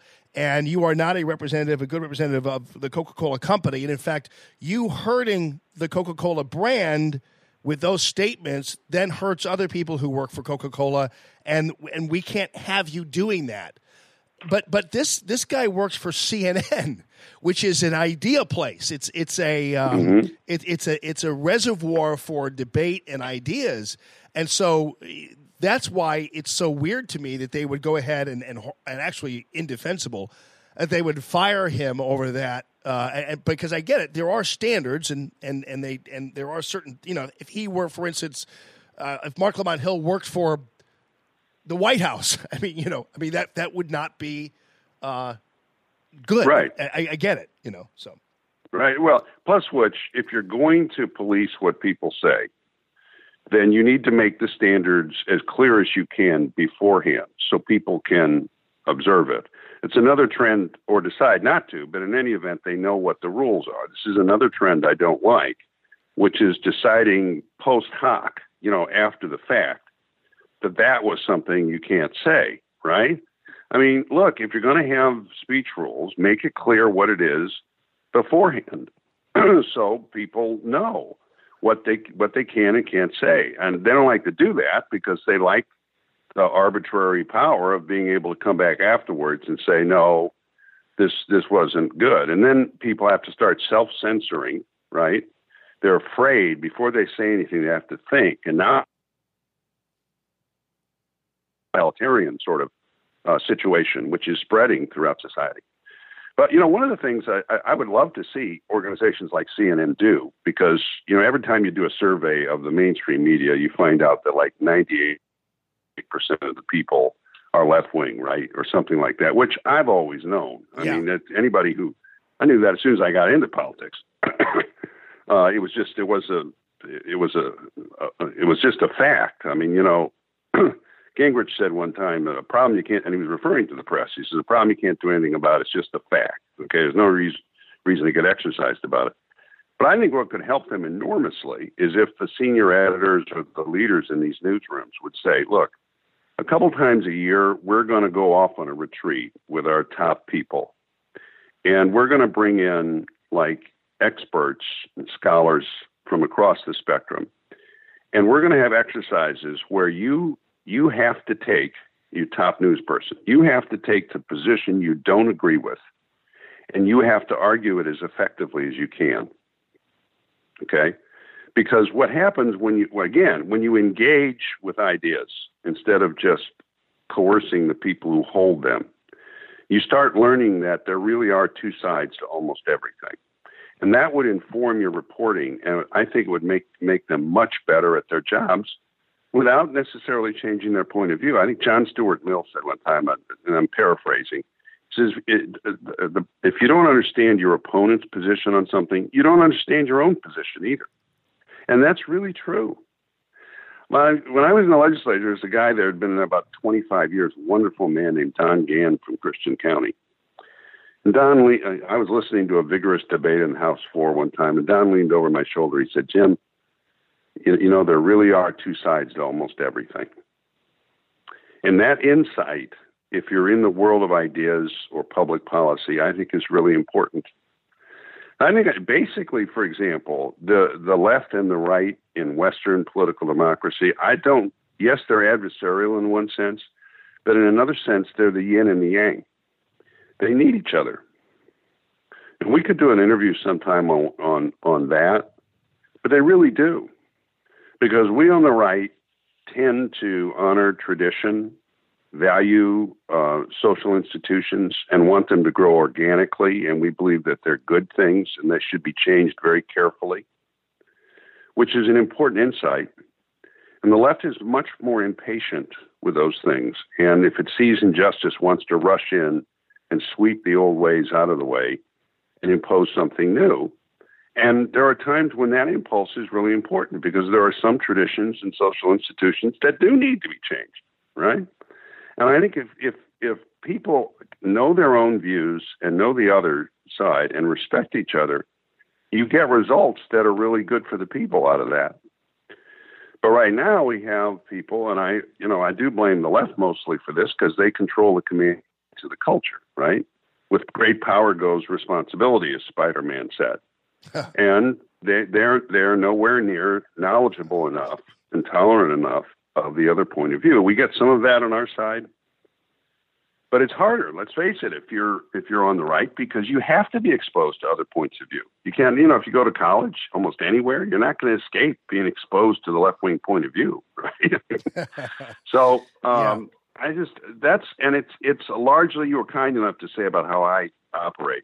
It's largely a question of people beginning to say, okay, in my corner of the world, I'm going to make an honest effort to do it the right way. Right. And let's just start with that, right? I'm not going to stand up and attack some, or, or criticize somebody else. And I want to present myself as better than everybody else. But in, in my corner of the world, I'm going to try and do it that way. When I get up to give that speech, I'm gonna I'm gonna try and take into account what the other side's really saying, engage with it, and refute it.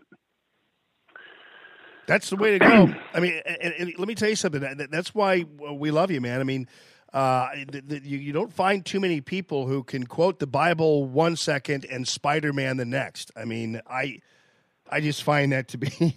Yeah, I'm a Renaissance man. you are. Yes, I mean, I you definitely are. I mean, that's I don't know anything well, but I know I know a little about a lot. no, I mean that's that's that's that's that's the beauty of uh, of Jim Talent. Hey, on to one quick thing regarding the mechanisms of, of what's happening. For instance, at the White House, uh, Breitbart has a story out there right now where they're talking about how President Trump needs to be very careful about some of the people who are wandering in and out of his administration, and uh, some of them might not have his interest in heart, and it could actually negatively affect his chances going into 2020. Uh, so, and, and one example of that is when uh, Pompeo chose as his assistant a woman who is a uh, well could- be described as a never Trumper. She was uh, worked for the Wall Street Journal, and she um, was always disagreeing. Didn't didn't think Trump was even capable of being president, and now she's second in command to Mike Pompeo. Uh, how does this work? You know, how, how does this? You know, and, and, and clearly, I, I do not believe that Pompeo would have done anything that President Trump would not have approved. Correct. Oh yes, I mean, I'm sure that was run by the White House. Well, let me answer that question on two levels. It's a really good one. Okay, so first of all, just on the uh, on the lower level of it, when you make appointments of, if you're a cabinet secretary, and you have these sub appointments, you know, the undersecretaries, assistant secretaries, and to some extent, key staff. So let's distinguish right away between people who are in formal, statutorily created positions where the person who runs it, it's a subordinate official, but they're a, a president, what they call president appointed, Senate confirmed. Okay. Those are, uh, while the cabinet secretary has a lot of influence over those and is the immediate superior of those people, the secretary is the immediate superior under secretaries of state. Those appointments are made by the president. so the way it works is there's a dialogue between the cabinet secretary and the office of presidential personnel. And if when it's working well, that's a cooperative dialogue. And um, if the president or or his people have somebody they really want, the secretary makes an effort to say, okay, yeah, I'll work with that person, and vice versa. Okay, so um, if, if this, I think the person you're talking about here is a staff person. They don't have to be confirmed. Okay, it's not a statutory type position, the high level staff people also are usually run by the White House, and, and the secretary, if he's smart, is sensitive about who he's or she is picking for that uh, for that job. Okay, that's that's how it should work. Now, sometimes it breaks down because you get um, you get a secretary who goes in and thinks, "Oh, I, uh, these are all my my positions, and I get to pick them," and they start causing a lot of grief for the White House, and that's the wrong way to approach it. And if you get somebody doing that, the president needs to st- step in at that point and call up the secretary and say, "Hey, you know." And that happens in, in every administration. There's a couple of people who try and do that. now, on the broader level, you know, Trump was very unusual in a lot of ways. And one of them is, unlike almost everybody else, everybody I can think of who's become president, he didn't have a core of people who had been around him in political life for years and years. Okay, so I, you know, I was in running for office or in office for 25 years. I had a core of people that I knew extremely well, assistants of various kinds who'd been in staff positions for me in various jobs. And so when I got elected to a new job, I would I had a core of people I could bring in uh, to staff the, the inner positions around me. And I trusted them. I knew them, and they knew me, and they knew what my preferences were. So Trump didn't have that, right? Because this was his first political job. He had his business associates and that sort of thing, but they obviously, you know, they weren't as skilled in the in the political world, or they didn't have the experience. Now, the plus side of that, the upside of that, is you're getting a lot of people with really fresh points of view around you, right? And you're not tied into. You don't feel by ties of loyalty that you have to give A, B, C, or D a job. The downside of that is particularly when you're starting off, you you're not you can't be as certain of the people even in your inner circle because you've never observed them working for you in a political context. And so it it creates more uncertainty. And I think the Trump administration had that in the first year. I don't think it's anywhere near as big a problem now. I mean, presidents go on a learning curve in their first year. Right. Everyone does. I've never seen one that didn't. Okay. Part of the reason that's worse than it should be because our system does a really, really lousy job of preparing people for that job. I mean, you think because Barack Obama had been a senator, that he knew what the job of the presidency was? I guarantee you he didn't. And I'm not, that's not a slap at Obama. Yeah, sure. It's, it's because you, you don't know. Yeah. Yeah. We have a separation of powers. If you're in the legislative branch, most of the people in the legislative branch have only a very vague idea how the executive branch operates, unless they happen to have served there in some time in their career. I mean, I've been in this position. It took me years to come to any understanding of how the Department of Defense operates, and I was on the House and Senate Armed Services Committee. So it's the, it's the nature of our system. In a parliamentary system, if you're serving in the House of Commons, before you become prime minister, you have served in a number of ministerial jobs, which are the executive jobs.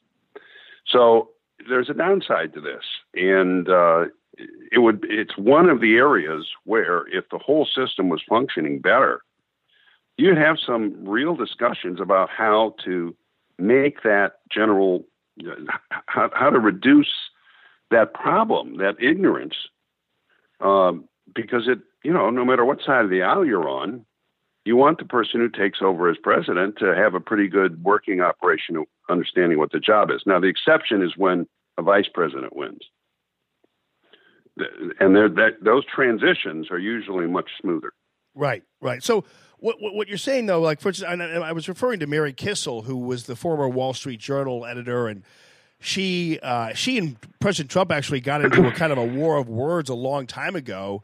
Uh, you know, he, he called her a, loser and she called him, you know, incapable of of being president of the United States, and and criticized him on and on and on. And now she's the senior policy advisor for Secretary of Yeah, State. so she's the head of policy and planning, probably. Yeah, and, Yeah, and, and, that's and- uh, but again, she wouldn't be if President Trump didn't allow it to be. I mean, you know, obviously Yes, Pompeo. P- Pompeo would not make this decision and not consult the president on it. So what you're and Oh, what you're, yes. and what you're saying is there's a, there's a, there's a, there are different levels and and it shows you really in my opinion the maturity in leadership that President Trump possesses.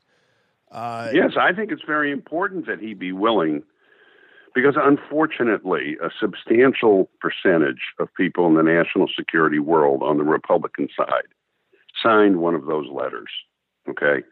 And it's, you know, the president, it, it, it would be a mistake to cut his nose off right despite his face to say, I'm never going to consider these people. Now, I am knowing Pompeo, um, I'd bet good American money that he ran this by the president. Oh, sure. In fact, they, they probably had a number of discussions, beginning with the head of personnel in the White House, saying, look, uh, here's why I want this woman, A, B, C, and D. here's why I don't think the natural concerns the president would have are warranted here.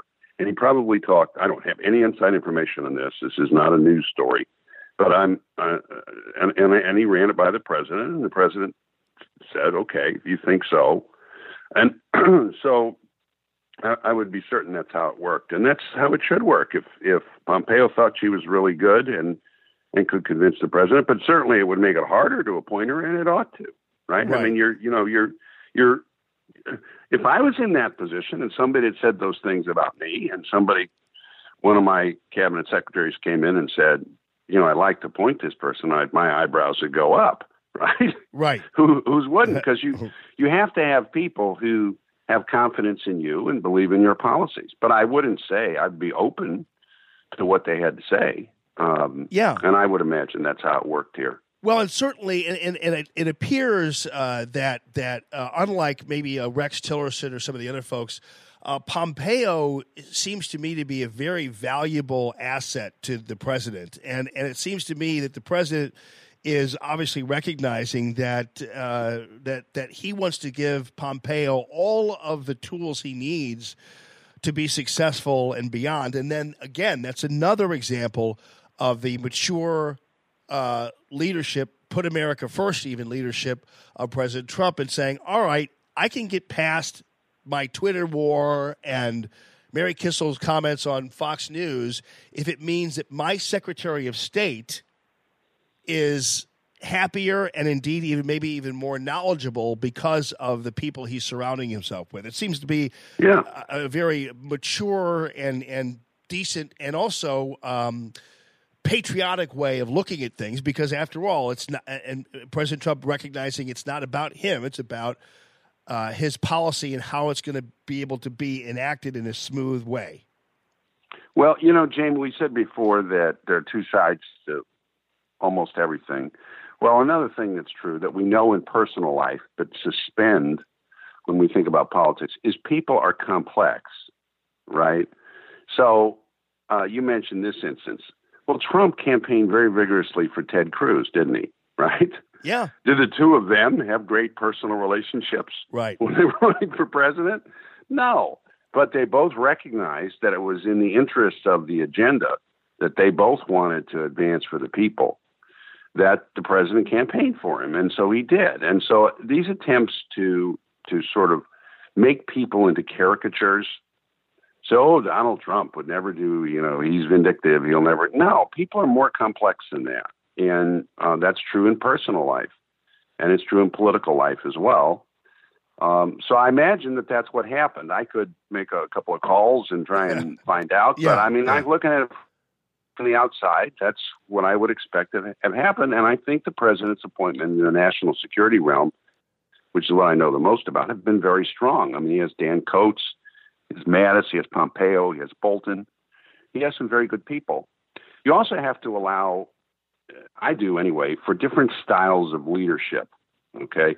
So the president has a style of leadership where he goes in uh, on a problem and disrupts things, challenges what everybody thinks, and then watches what happens and uh, selects a decision sort of based on that. Yeah. And, you know, what I understand is, I mean, that he can be very, like a question he often asks is, well, why don't we do this?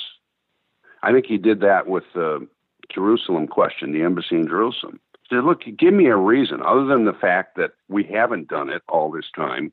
Why don't we do it?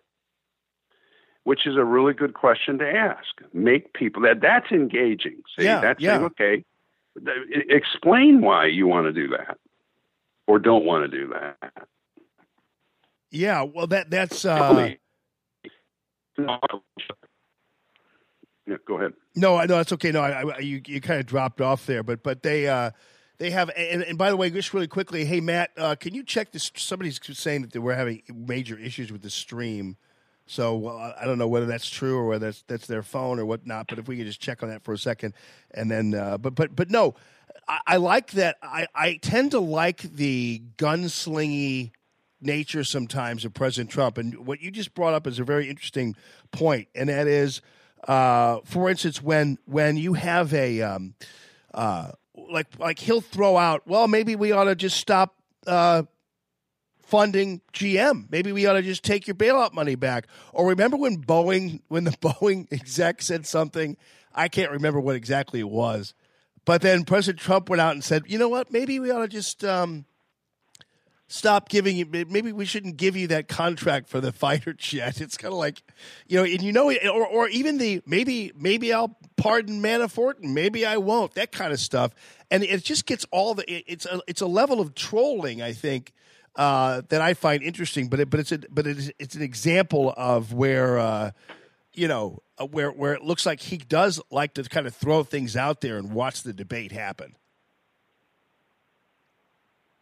Right. And now if you if you want to judge presidents or, or anybody really objectively, then one question you ask is how well does that person do with regard to a question or an issue or in a domain which calls for a different leadership style?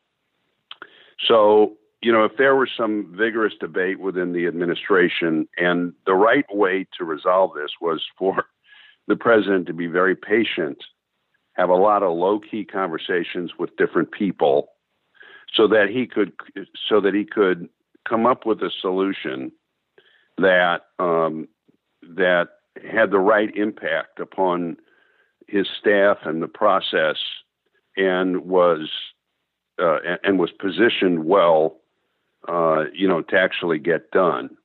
So one question you would ask, if you want to be objective, is how well would Donald Trump do in that? Because that's not the natural style we think of with President Trump, right? and I could ask the same kind of questions about Obama. You know, one of the interesting things is uh, is there are a lot of similarities. Your listeners, I hope that they don't turn this off, but between Obama's and Trump's style, Obama was impatient with the experts too. Remember how he said, you know, look, I, I know more than a lot of these people know.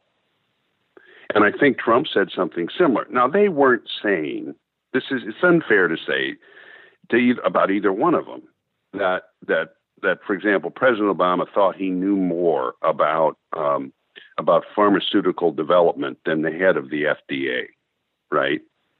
But what they are saying is, look, I am confident enough in my own judgment that I can sort through what these people are saying and come up with a solution that that and, and that it will be right even if they don't agree with it. And Reagan had the same approach, and I think that's important with presidents. But at the same time, you do have to be able to recognize the situation and the issue where look, the expertise, the knowledge on the ground, the experience with the issue for years is really important, and I need to defer to that. And those legitimate questions you can ask about. Part of the problem is that you really can't answer them well until and, and you know those are the kind of questions history asks, right? Right, right. And so I think the jury's out on on on how, in terms of presidential leadership, people ask me, you know, where's Trump going to be rated? And I, you know, the jury's out. Yeah, We're not even two years into the administration. no if doubt. you judge by results, so far there's a lot to be happy about, right? Yeah, So, I, I'm I'm if- with you. All right, brother. Well, listen, man. I, I'll tell you, I, it has been uh, a joy having you on for as long as we've been able to talk and covered all the bases. And again, um, we all so appreciate you and your expertise. And I love this format to be able to actually have conversations with you as deep as we go, and and that's just an absolute joy. So um, I appreciate you, brother, a ton, Jimmy Talent. Hey, thank you, Jamie. That's the nicest thing anybody will say about me all day. So maybe I'll call you back later and you can say something similar. All right, brother. Well, listen, it's it's great Okay, having man. you on, and, and thanks for the Love the illumination and friendship. Thanks, buddy. Appreciate you. That's uh, that's uh, Jimmy Talent. That's Jimmy Talent, people. Good morning this morning, live from the Discovery Design Truck Care and Manufacturing Studio. That's what this is all about, people. It's Radio Free Allman. And we've got uh, Tim Paris popping in. In the meantime, in the meantime, I want to make sure you all know that I'm going to cover that story about the the nurses at Mercy. This is a great story, and I love this Channel 4 bit. Spent some time watching it last night. It's about the Mercy nurses who won the lottery, $10,000 in the lottery. And it was an amazing turn of events for them because they decided that they were actually going to donate the money to some of their some of their coworkers instead of taking the money themselves. And it was a great bit from Channel 4. And I want to play it for you now. And then Kim and I are going to get our uh, stuff together while you're listening to the story. So you can pop our mics off there, Matt, once the story airs. And then uh, and I want you to hear it because it's it's really a feel good story. And you guys know how I feel about nurses anyway. I, I a while back when I was at 97.1, you know, I, I, I, was able to actually do some things with the Nurses Association here because I had mentioned one time on the air, I was like, you know, there's something about nurses. I, I could have a room full of 10 women, and if three of them are nurses, I could tell you who the nurses are. I could, I could, I- could actually pinpoint who the nurses are in the room. I guarantee you. It's like I, much like I could point out. I could. I know who a Pisces is. I know what Cancer is. I know who a Taurus is. I know what a Libra looks like. And a Scorpio, I could call out in one second. Just telling you. So this doesn't didn't surprise me when I heard this story coming from Channel Four that you guys have to hear. It's a really heartwarming story, and the person who covered it, Marielle Mose, did a really good job of it. So I'm going to go ahead and uh, and and pop this off and then pop this on. It's uh, from Channel Four, everybody. The great nurses of Mercy, people. Come on now. I don't even know who these anchors are, by the way. I was, I'm trying to figure out um, who the, uh, the the the new people are. I never watched Channel Four. I, I just don't watch a whole lot of news in general, and so oftentimes I don't um, I don't really know who the hell these people are half the time. But uh, you know they're all they're all decent people. But I'll I'll uh, I'll play it for you once we get the. Uh, hold on. Do I am I going to have to? Are we having internet problems here again? Or okay. Um, I'll just uh, I'll switch to my phone again. I'll my my hotspot, which is what I always seemingly have to do here. Let me just do this real quickly here. What is this, hooch? Yeah, it was. It was coffee. Ugh. How you doing, Kimmy? I'm good. How are you, Jamie? Good to see you. I'm just I'm going to switch to my thing because like my internet's not Hey, that's okay. playing my my uh, uh, my hotspot, my telephone hotspot. Um, You're getting you're you're you're getting really good at this. yeah, I am. I, I'm uh, of of just making the making the making the uh, the switch out. Absolutely. Mm-hmm. But it's a good. It was a good. Did you see it by the way? Because you were what you were too busy watching the uh, the the Clinton special, Mm-hmm. which by the way I need to look at real quickly. But I want to play this. I promised people I would, and so I want to make sure I play it to give the give the nurses at Mercy some some props. But I don't know whether it's actually going to uh, going to wind up playing because either it's the um, the the situation with the internet or whatever it happens to be is not is not working. So, oh well, that's It's the way a it goes. constant challenge for me. It definitely is. So you were watching. So you had no problem with your internet yesterday because you were watching Uverse. You were binge watching the Clinton special. Well, Uverse is my cable provider. Yeah. And you're so funny. I'm texting you. I'm like, oh shit, you got to see this, Jamie. I'm like, do you have Uverse? And you go, I think so. I don't know. I don't know. You don't pay your oh, bills. I your well wife no, pays the bills. but I but I It's know your cable provider. I know, but I don't know who it is. I I, I told people Yeah. earlier. All I do is like, for instance, I watch um I watch baseball highlights, right? Yeah. And that's pretty much what I do. And, and I watch baseball highlights even when baseball season isn't going on. That's pretty much all I watch. That and maybe reruns of Murder She Wrote if I catch them. And then maybe like, man, every once in a while, maybe like the third man will show up on No my Ren and Stimpy or no, the but but I know that Natalie has. She can do whatever she's doing on her phone. She can like do. She can like do. Uh, she can. She, she can switch channels from her from her uh, from her I, iPhone or whatever, or not her iPhone, but her her whatever device she has. She can Mhm. do that. So I guess is that Uverse? Uverse would be like a AT&T cable Okay. or or Comcast. It's your cable company. Yeah. So whatever all your channels come through, that would be the provider. Okay. Your monthly cable provider. So I think it was on A&E, I'm not sure, but it's uh, available now on demand. The Clinton Affair, 6 episodes. It was fascinating. I don't even know where to begin. Um, and you know what else? There's just so much. Sorry, it's you told been- me to skip the first episode, yeah, though. Why? I mean, it, well, it's interesting because I didn't know if you were if I could get you to do it last night. oh, right. I mean, so I was trying to give you a shortcut so you get me up to and watch it. I'm like, don't worry about the first one. You can go back and get that one later. yeah, no, I, I would But- never even be able to. I, I wouldn't be able to. I, I don't. I'm not able to pivot that fast. There, there's so much that's gone on. Sorry, this last month. I hope I didn't leave you hanging. There's been so much going on with Apache Blaze, so much to catch up on. Yeah, I had going on with haunted Apache Blaze? STL. I had haunted STL to the office. I know. I And- heard. And we have ghosts, and we've got some great video. so wait, wait. You actually do have ghosts? Yes, yes. Oh heck yeah! Wow. I, I knew that they were out there. I didn't know that they ultimately found the ghosts. Well, they're not as easily impressed as I am, I guess, but there's video evidence to my mind. And and you know one of the things that, that I really like about Haunted STL is that they they're very serious about this. Okay, this isn't a shtick. Oh no, I know. Yeah, and Yeah. so you know they have all the cameras and, and all the audio equipment that picks these things up, and and they really work when they see something to refute it. Yes. What would be an alternative? As any good investigation, Exactly. whether it would be a criminal investigation or investigative reports, did I uh, when I did at Channel Four, the most successful ones that I did were ones in which I challenged all the information Right. I was getting. right.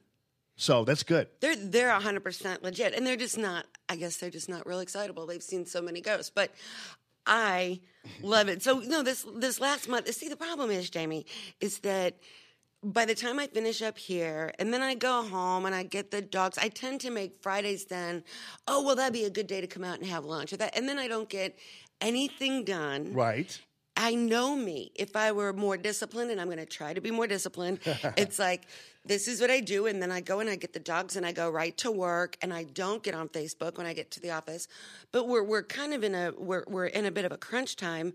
Our our launch was very successful. We're doing well. We've achieved those those first benchmarks, and now we're going into venture capital. Uh, we're, we're looking at venture capital money. Okay, so, to but- take us to the next level. Right, So but- anybody that would like to be in the cannabis business, non-plant touching, I want to be. risk, I want to be. But but but let me. You don't have enough money. You need to go back to that. What's that? You don't have enough money. I don't? I don't know how much you have, but save it for the kids. I don't want to be in charge. I, no, I want. I, I'd love to be. You just ask for investors. Yeah. you doing? You know. Uh, so no, I, I I've always wanted to try to see if I could make some money off of that thing because uh, It's because I think it's it's definitely a a budding uh, a budding business. So Well, and I had to, so you have to have pitch decks for investors, and I had to teach myself PowerPoint. yeah, all these so there's a learning curve. So i'm like you know what? I just have to focus because i know me and jamie's too fun and then I, i'm down to working for or six days a week instead of seven when i lose fridays Yeah, but so- i'm back but so much to catch up on now So okay, so so go back to the uh, go back to the ghost issue because you said you found ghosts. So you, you just you can't just like slough over the fact that you found ghosts and then start talking about whatever you just i'm were trying to be about. cool i'm trying to be cool like them So oh yeah ghosts. So what what what is it? Um, what are the ghosts like? What is the situation like? Why why is your place where you are haunted? You're in St. Charles, right? St. Charles on Main Street with the cobblestones, far north end, formerly the White Elephant Saloon back in the mid 1800s. And in the back of the joint, where we have stairs, there are new stairs, and there's there's a roof now or, or ceiling. It doesn't go up to the second story, which is now an apartment, but that's where there were ladies that entertained. And it's common knowledge that there's something there. You know, TJ with Tactical Shit is my landlord. His business was located there. They've been touched. They've had physical manifestations of of, of things being pushed, uh, things being scattered on the floor. Um, for me, I've had experiences. I've never been touched. Uh, I do feel that the presence there is very welcoming and likes us. They like, I feel that whatever is there, and the girls may agree that whatever is there likes Apache Blaze better than Tactical Shit. But, you know, TJ and them, they make really sophomoric, misogynistic videos and that go viral and where we play spa music and, you know, we're we're, we're just a bunch of hippies. So uh, Are they misogynistic videos? Oh, I think by today's standards, they would be Right. considered that. I mean, you know, come on. So TJ in- wouldn't be able to be a Supreme Court nominee. No. Okay. Uh, but I love him, and I but I, I think he's hilarious, and and you know, it's just juvenile. You didn't ask them to invest in your business, did you? Because they don't have any money either, apparently. TJ's got a ton of money. Well, they, they, they, they tell me they can't. They, they don't have money to advertise.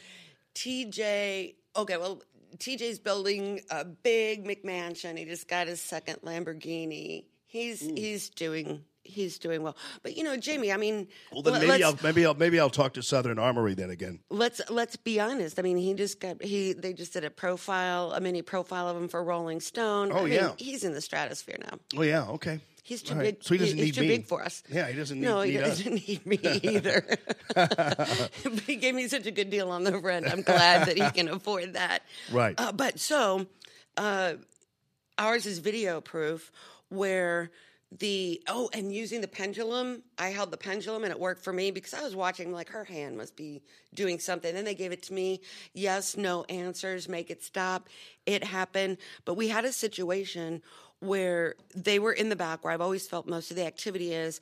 And it's similar to what Matt said you all experienced at the Lemp Mansion.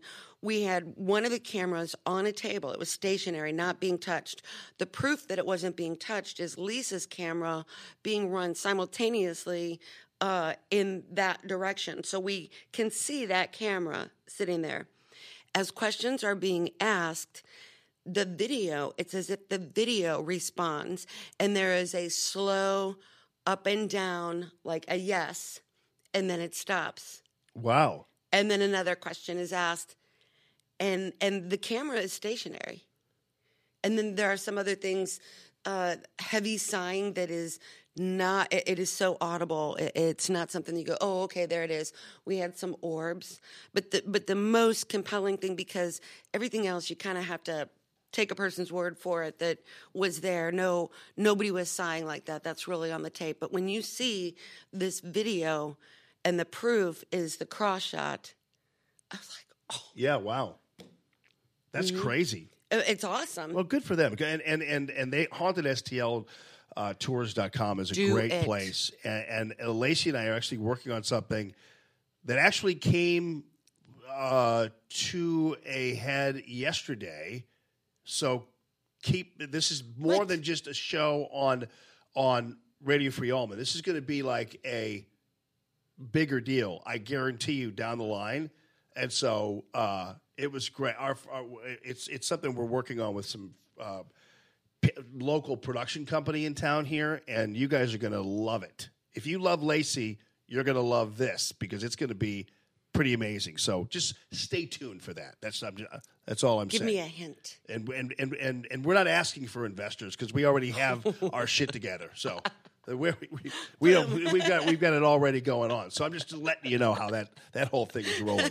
Uh, but but so tell me about though the uh, the the Clinton thing because I- I'm I'm I- what ultimately first of all why did they do this series and and, and secondly how is it possible that a series like this can go on and it doesn't really get a whole lot of national attention? I mean, there, there's there, there's obviously some revelations in there, right?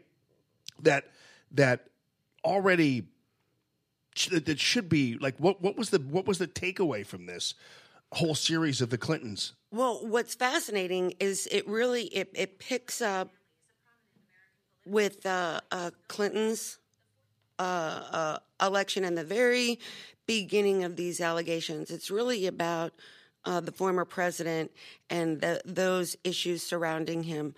I wasn't a child during that time, but I didn't get it in the news or I wasn't following it in the news. I really never knew how it all unfolded. Right. There is there is great pain there. There is there's tragedy, there's there's drama and this is from the mouths of the people that were involved. There are people that show up that uh, Justice Kavanaugh.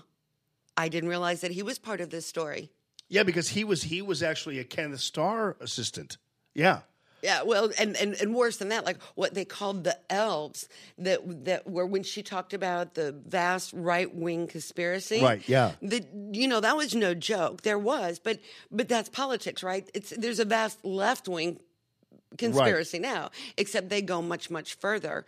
But but a couple of of uh, top takeaways, I think, is I was struck by the similarity between our president and Clinton in terms of never give up. I mean, that's a guy that just plowed ahead. He did not care what people said. Right, exactly. Um, the then with that is the um, hypocrisy of of how these things are viewed with with obviously this president and that president. I was really moved. I was glued to the TV. In fact, I had to rewind it. They have the video of the deposition during the Paula Jones uh, deposition. Now, the her attorneys already had information. They had finally gotten uh, uh, uh, Monica Lewinsky to talk to them, and they had spent most of the night before with her, her attorneys. They were listening to the tapes between her and Linda Tripp. Yeah. Now, Monica had already signed an affidavit denying this. She she swore that none of this happened. So now she's in a perjury problem. But they listened to the tapes. The president, President Clinton, did not know that they had done that. So they show this video when her attorney goes right into it before he even gets into Paula Jones and and you watch in the beginning you know cuz Clinton's so cool and and he's so likable and and and smiling and comfortable because he knew that he had Monica's affidavit that it didn't happen and you watch his face when this attorney even says Monica Lewinsky and he's like, uh, "It's oh my god!" And is then it he true that she didn't? Is, is, is it true that she didn't know uh, that that she that that the stain on her dress was actually it's like she like went out and everything with the with the dress as it was and had no idea that the stain. That's how it's told. So the other thing that really stuck with me is Monica. She is so pretty. She is so intelligent. She's so smart. There's nothing victim about her. She doesn't present herself that way. She's articulate. She's poised. And, and you just really are drawn into her story. She was in love with the president, and this was no like really in love with him. Oh, and this was no little, you know, funny business. It was much more than that. And it lasted longer than we were led to believe. The gifts that he gave her, how she was on a on a string, how they actually had to conduct this through her words. Um, she said that nothing ever happened in the Oval Office, which is not what we picture, right? We picture the desk under the desk with a cigar. That's what I picture. Uh, but nothing ever there. I always thought it was a bathroom. Yeah, well, see, you know more than I do. But Okay. Well, be, be, and, and and his secretary like it got to stood that point guard that she and everything. started right. Wow. she got she got involved, but then you and then you you put yourself in her shoes when the media, right away, right to protect the president, start attacking her. Right. and I've always been very sensitive about that. I don't. I it, I will. I try not to engage too much um, on Facebook, otherwise I get sucked into the vortex and start something that just will never be finished. So Right, it doesn't right. matter. But I I do not like it when I see a meme. Um, oh look, it's Monica's birthday. It seems like just yesterday she was on her knees in the Oval Office. Right. That really that really makes me angry. She's a victim, and although she doesn't see herself that way, she was. No, I, I I think it's clear. You know, I used to say that that that you know when I used to use the terminology that that that uh, that President Clinton molested her.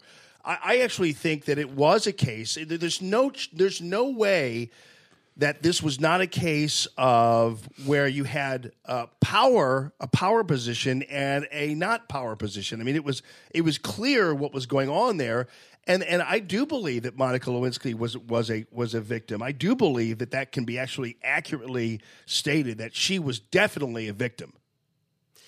Once it was discovered, right? I mean, she's 22, right? Yeah. So she's not she's not like your babysitter. But she's 22. that I mean, you put your mo- right that you put the moves on. So she's not a child. I think this was an adult relationship, and I think that he he was a very charismatic, attractive, powerful man, and I definitely would have done it when I was 22 with him. I mean, I. I Definitely. I think I think a lot of women would if they're honest with themselves, right?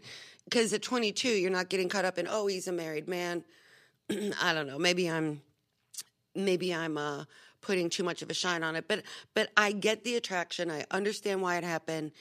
She was not victimized necessarily, in my opinion, by the relationship, although he obviously parlayed that, and we know other stories about him that he is a rapist allegedly.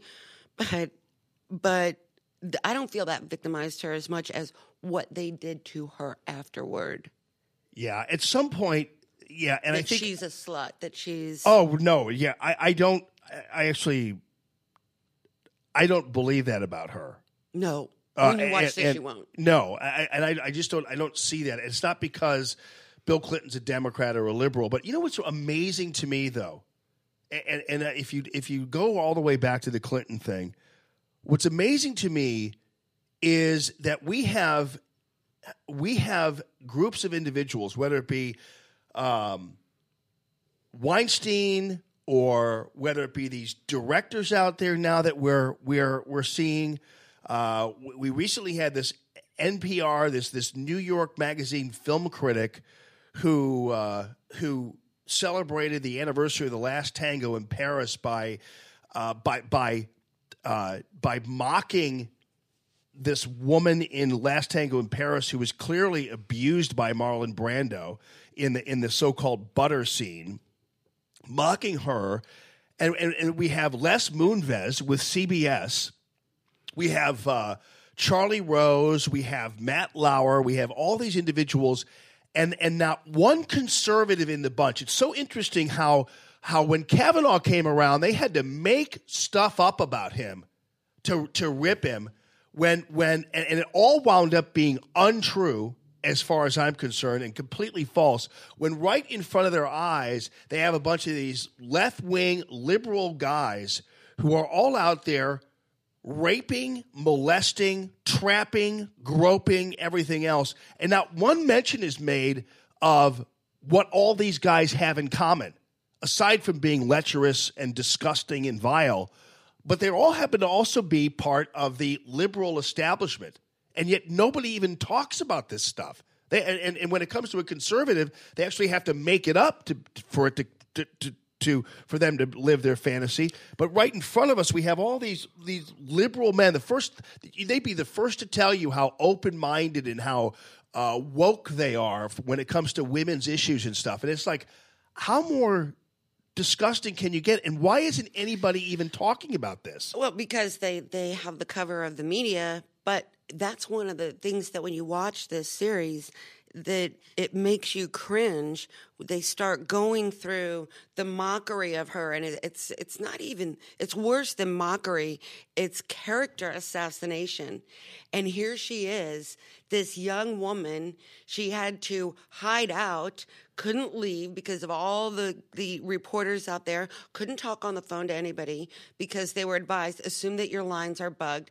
The media was on the hunt for her, and then people that uh, the, the, that Bill Maher, I mean, all these people that they look so much younger than, but the things that they said about her and the, and the jokes they made were so vile, and and it's really interesting to see, and and really puts a a, a fine point on that hypocrisy. I I think it's well timed. I don't know if the people that should watch it will, but I loved it. I would also like to see not only I, when we know what the guys have in common. I'd be curious to find out what the women have in common, because I still don't understand, and and and and, and maybe I'll get it at some point. And Doug Giles and I talked about this when he was on the air with me last time, but I still don't understand He's so good. He it what a time. person would what what what uh, a person would think when it comes to some guy wanting them to meet in a hotel room to go over a script or whatever the hell it is. It's like, what, what, where is it in that person's brain where they think that's a good idea? They think that they. I mean, come on. We all know why they are. They know too. They're not dumb. Well, tell us why. Well, if if you're being asked up to the hotel room to to read a script to have an audition, you know what you're going up there for. I guess.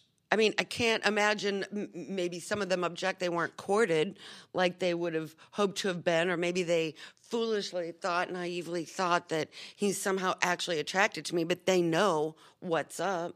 Well, because uh, it's because the, the, you always run the risk of being in a position where you're blaming the victim, so to speak, and and so I would never want to insinuate that, but I still want to know though, what is it?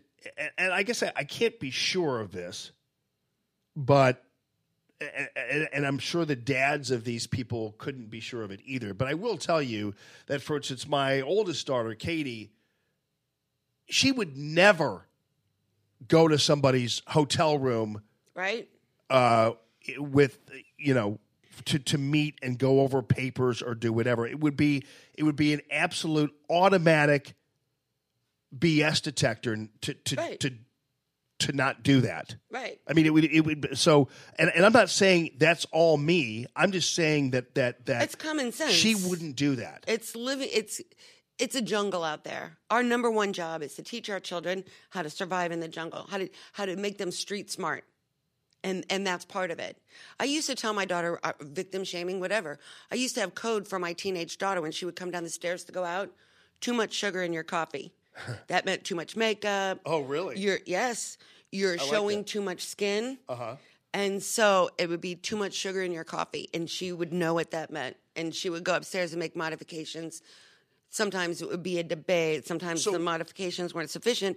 But you know what? If my daughter was walking around like a like a hooker, dressed like that, that is sending a signal to the, uh, you know. So so would I mean, she- to me, that's just plain talk.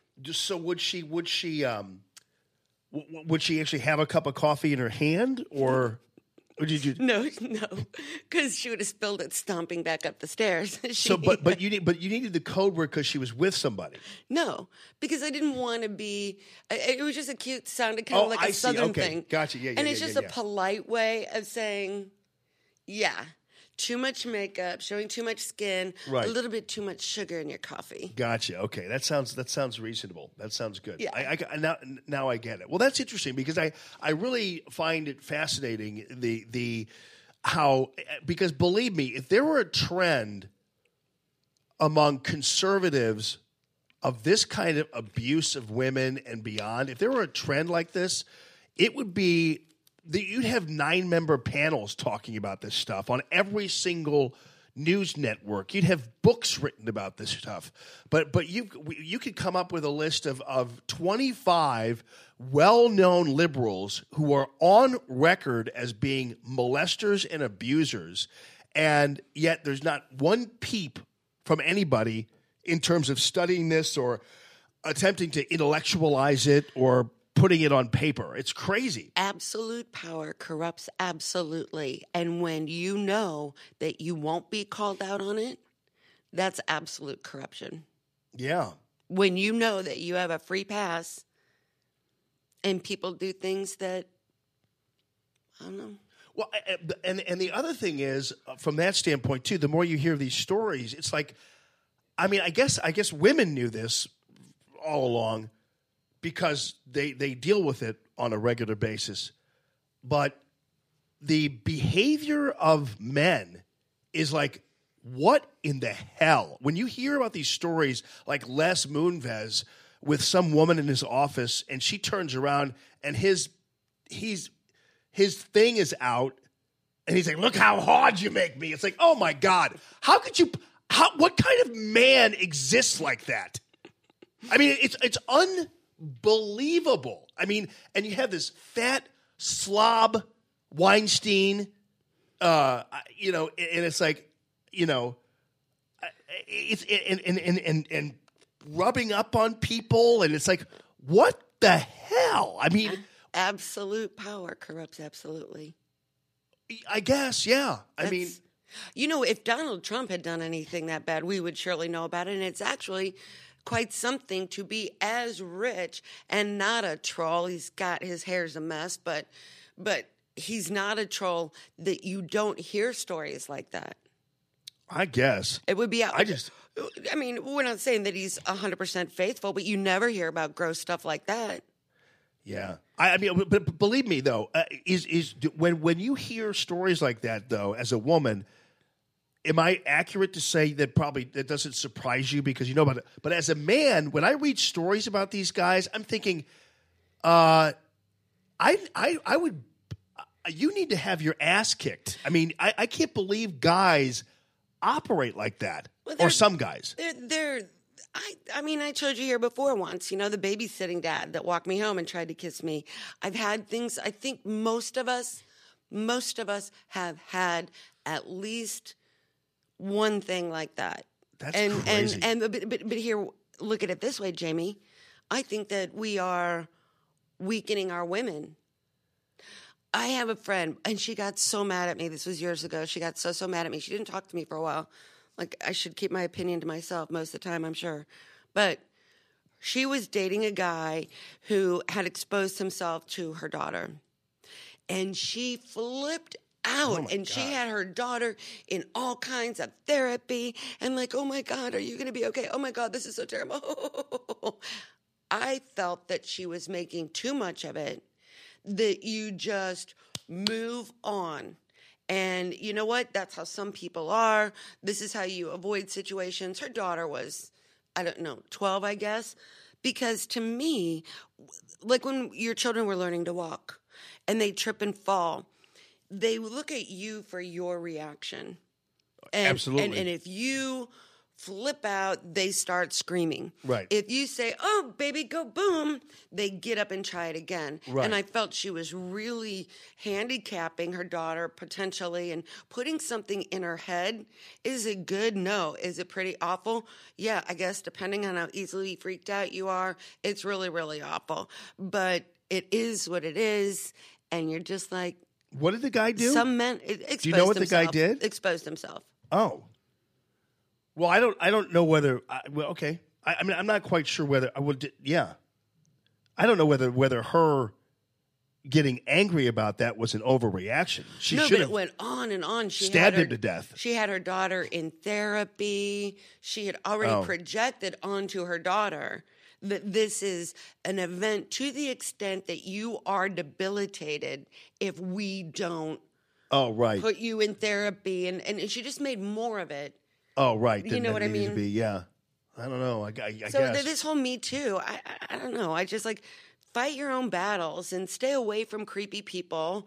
And yeah, yeah, yeah. I, maybe I'm yeah, I don't know. in the minority, but yeah. but I also spent time in the military in a different day and time. Right. And they were wonderful guys. I'm not saying that, but there was only two things you really had to do to get along well.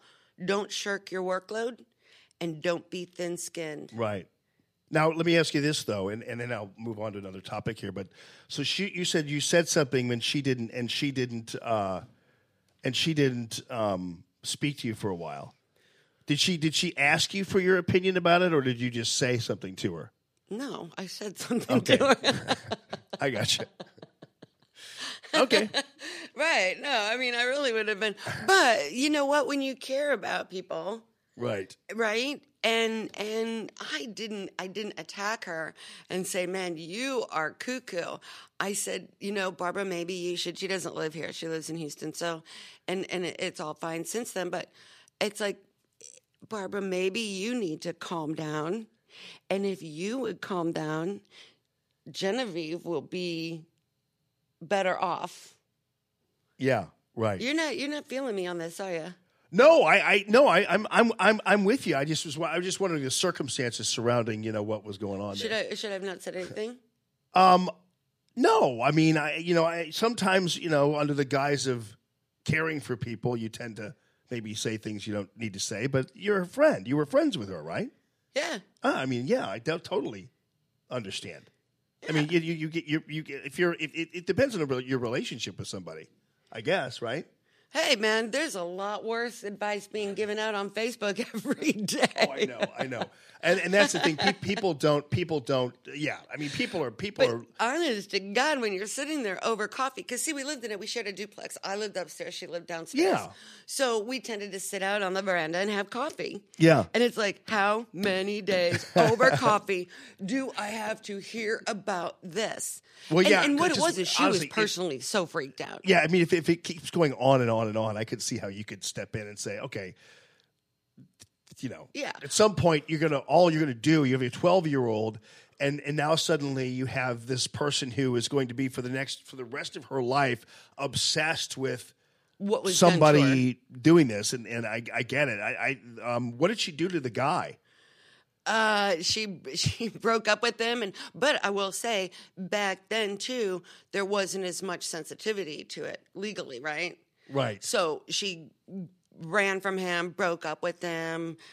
You know, nothing ever happened legally. It's uh, hey, but girls throughout history. And girl, so you have one of two choices. You're not going to change the world. You're not going to rid it of creepy men. And so you have to live within that world. And that means be tougher about it. Don't put yourself in bad situations. yeah Don't, don't it, it's it seems to be that, that, that feel like, a victim. it, it's funny how it seems to me like people like Madonna and Meryl Streep and all these other people are more pissed about Donald Trump than they are about what's happening in their own industry. Uh, For you sure. know, I, although I do find it interesting that there's not a lot of this happening in the music industry as much as there would be like in the film and TV industry, which I find interesting. because that's clearly defined. You have band members and groupies. Yeah, right. Everybody knows their role. Nobody's bitching. Right, Girls right. want backstage. It's fun. Yeah. They're living. They're living the life. But you know what's interesting? Speaking of though, when when the president is vilified for grabbing, and if you listen to what he said, you when you're when you're famous, you are surrounded by women that will let you do anything. I can. And so on one hand, people are horrified he said that. At the same time, we have a stripper who's saying, I let him. I, you know, of course, Right. she is the personification of exactly what he was joking about. Yeah. And and and of course we all know common sense. Rich guys, famous guys, they're surrounded by women that will let them do anything. That is Yeah. why guys want to be in bands. Well, uh, uh, bu- but Madonna, it's funny because when she did her thing where she was wanted to burn the White House down, it wasn't about Donald Trump groping anybody. It was actually just about Donald Trump, period, being in office. I mean, Madonna didn't seemingly.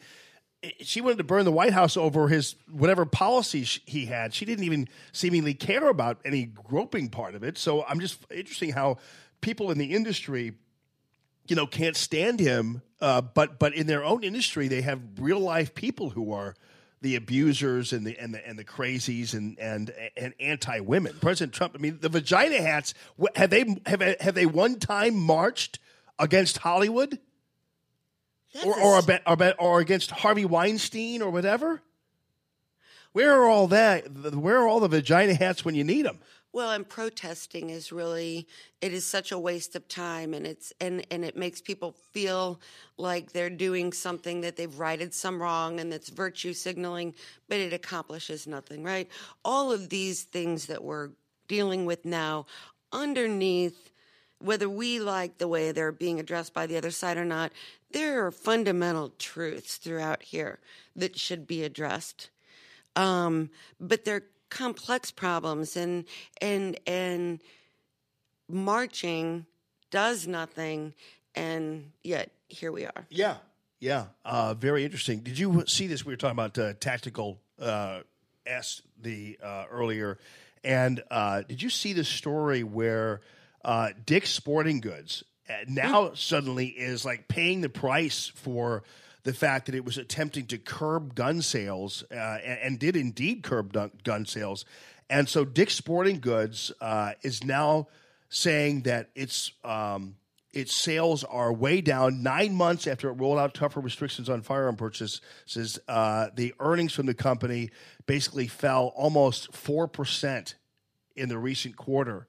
And so while the news media celebrated Dick's Sporting Goods and how they decided they weren't going to be doing any of this stuff, uh, selling these guns anymore, they're barely they're barely reporting on the on the sales slumps that that resulted from it. Like they've, hey, good job, Dick's Sporting Goods. Yeah, we're losing money. Nothing to see here. Murphy Brown lasted what three I know. episodes? I know. I was about to say when we were talking about TV earlier, it was so great to see Murphy Brown like tank. Especially since Hillary made a personal appearance. Yeah, because it was because it, it, it was it was so.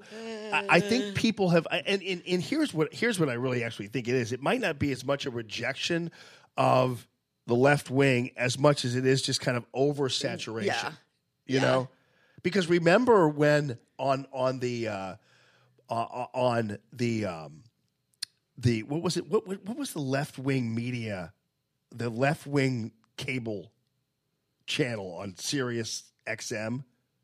It was it was when it went down the tubes. It was like some kind of but it was it was uh, left wing radio and what's his face was on there as a host and uh, and and and it went by the wayside and people were wondering well why did it oh Air America Oh, okay. remember Air America No, here and gone before I knew. Exactly. Oh, Right. Exactly. Well, so Air America was a, a uh, an outlet for all the left wingers to get, you know, laddered up, and and they'd go on there, and you had the Young Turks were on there, Oh, yes, yes. and all that kind of stuff, and then And they're so- the best part of that compilation video of Trump winning. Yeah. Who is the big kind of fat guy with the dark hair? Yeah, Oh. Chink Chink Uygur or whatever his name is. Yeah, and, and so and so they they uh, totally went by the wayside, and and the reason and I tried to explain at the time the reason for that is that it was really just a matter of a duplication of services. I mean, what you uh, because ultimately what you heard on Air America was no different than what you heard on KMOX,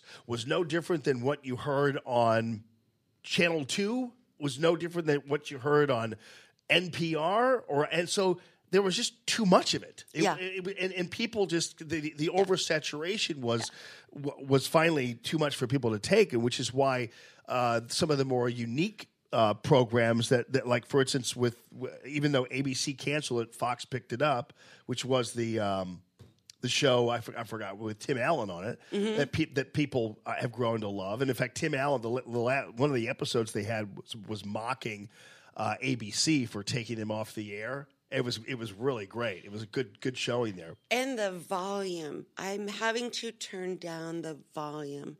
Um, so not only have I quit watching most, I have a few places I go.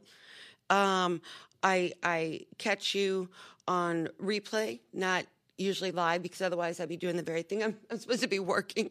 I might as well be here if I'm going to watch you live, right? Right. And participate.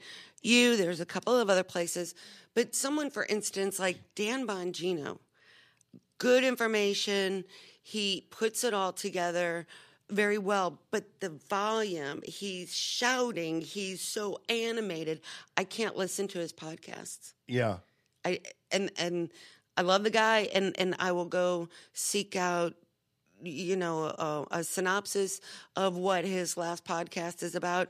But literally, the volume, people shouting, people that delivery style. I think everybody's kind of burnt out.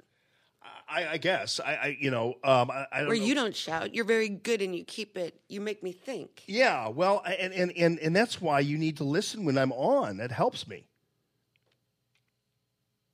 You know that? more than the replay. yeah. Okay, Come on here and tell me you don't listen to me. Here, hold on. I a did. I said I do. Let me see. Let me see here. I didn't Hold on. know that if I listened to it. I'm trying to find because you sp- you talked about volume because this is really. Uh, I'm trying to find the damn thing. This is really great. Um, the the uh, oh here. Speaking of volume, okay, you're going to love this. I don't know whether it's going to play or not because Newsbusters is having some issues, but uh, they um, it's the it's the um, Ahora, en vivo para todos los Estados Unidos. Drive them out of this earth. Donald Trump sigue demostrando ser un presidente racista. Su odio hacia los musulmanes. It's an outlet called Donald Estrella Trump calla a los periodistas. TV. los lo Es- Estrella TV, and it's and it's not Telemundo. It's not Univision. It's a. It was an totally anti-Trump Hispanic television network. Okay, and the- and all they did was talk about how Donald Trump is a nut, crazy, racist, and and I'm telling you. And plus, I was very impressed though with the people, the anchors who were who were. I've never heard R rolling to this Son degree. Listen to bienvenidos this. a la Casa Blanca. That's enough. Put down the mic. Y Donald Trump no deja de sorprender a los estadounidenses con sus locuras. Ahora pidió un desfile militar para intimidar a sus enemigos. Oscar Sosa nos amplía. Al puro estilo de Kim And they, and, they, Jong-un and they have Donald Trump with his hand up like he looks like he's Adolf Donald Hitler. Trump pidió realizar un desfile militar para mostrar el poderío estadounidense y resaltar but, su but I was very impressed with how you know, like the, that news anchor, she'd roll her R's, and, and it was like, "Bruh, bruh, bruh." I, I can't really do that, but, but it, it was very impressive. But unfortunately, they just filed for bankruptcy because it was too much, and and maybe to your much. and to your point, all they they, they definitely are breathless and they yell. a lot. Día y el presidente estadounidense sigue cometiendo graves errores en su política I mean, was- exterior and, que lo and- han and the music behind it Very was so dramatic. crazy. Can you actually imagine having like a show where you have while you're talking the whole time? Can you imagine if that was sido en about el you? peor mandatario de la freaks you out a historia. little bit. You're I- like, oh my god. I like to come Any on here publicity and is good publicity, but come on here and roll my Nos R's. vamos con Dayanis López, quien nos tiene todos los detalles. So I, I would definitely, uh, I would definitely turn that off. So to your point about people being too loud, that's a story I'd be turning off big time. And and that's a network that people did turn off big time. It's called it's Los it's it's based in Los Angeles, but it turns out that one never Trumper media outlet. Maybe they were just too obvious about it. They should take like a note from CNN or somebody like that. Um, or even Fox now more and more. yeah. Now, uh, one thing I talked about earlier, and you might have heard it because you were on your way in here, was the uh, CNN firing of Marc Lamont Hill. I was Which- thinking of Kevin Jackson. Yeah, um, and, and and it was uh, so wrong, and, and and I tried to get people to understand, and, and I, most of our people do, why. It, even if you like, I disagree with Marc Lamont Hill on pretty much everything. And I disagree with him on what he said about Israel, and he was supporting Palestine. At one point, Marc Lamont Hill uh, was talking about how he uh, was uh, was on his way to this UN conference of sorts, and he was talking about how he. Uh, it was very funny because he incredible. Normally, you don't really have a. There's no such thing as a as a. Um, here, let me watch this. He's going to grab some water here, and he went. He was on before this UN consortium there, and he was talking about Israel and and and and the, and the Palestinian areas legally cause. designated by the Israeli government and co-signed by the Palestinian. And he's a he's a CNN contributor. And what was confusing about the whole thing was that he was doing this to begin with. And, and I wasn't quite sure why he was there, but he's been on the record as being kind of like pro Palestine, pro and anti Israel. So I'm sure they invited him there. But listen to what happens when he decides that he's going to um, to grab some water here. Let me let me cue it up, and you'll listen to him real quickly. Here, watch this. So he so he goes to grab some water. well known and have been well documented by every credible human rights organization in the world. Rather, I would like to speak to you about the urgency of the current moment.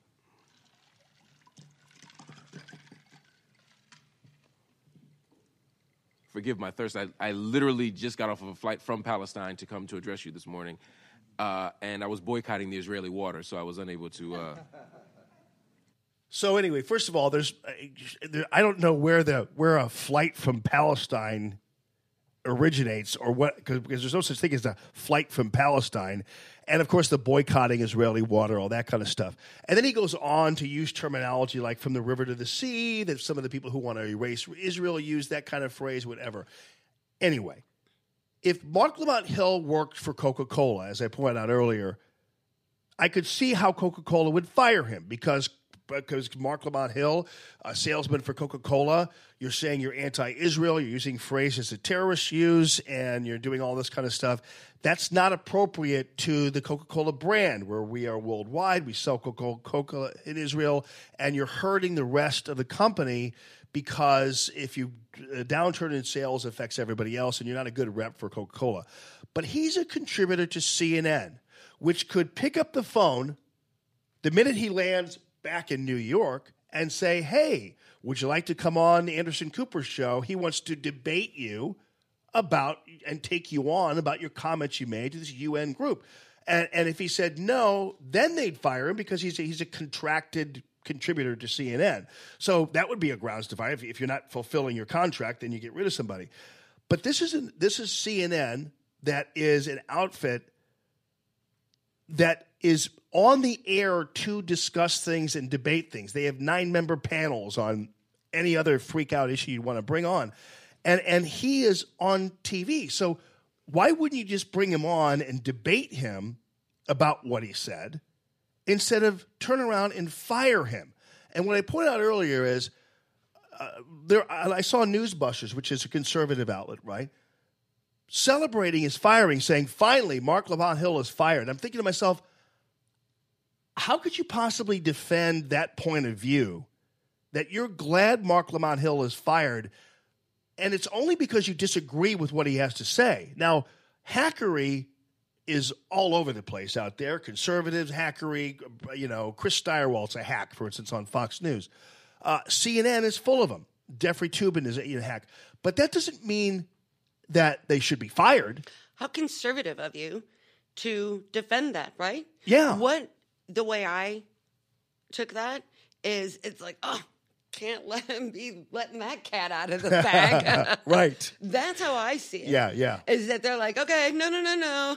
Nobody here says anything, things like that. Not us. No way, no how. Right, right. That's what they're doing. Yeah. Is is they're they're they're kicking kitty litter over it. But that's who they are. Yeah. And well, they're, they're, they now they, they have plausible deniability, but that's who they are. And, th- there are more and more people like that. Only you want them to speak. I was thinking about uh, Kevin Jackson. Again, why would you fire him? Kevin Jackson is is tough. He he can get in the ring with anybody. He's articulate. He's quick witted, like like uh, Giles, uh, like you, uh, and and they don't have a lot of of black guys there that will get in and throw a punch like that. I don't even, and he's my personal friend. You would think I would remember. I don't even remember what it was he said now.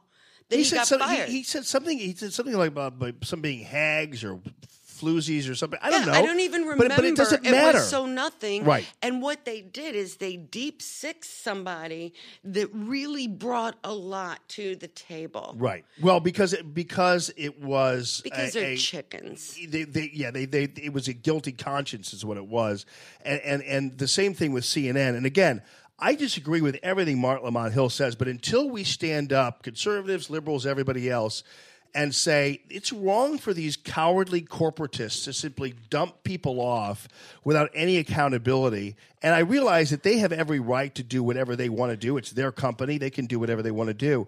But the but the but the worst part is if we're conservatives, and because Marc Lamont Hill is a left wing hack, we're glad he's fired.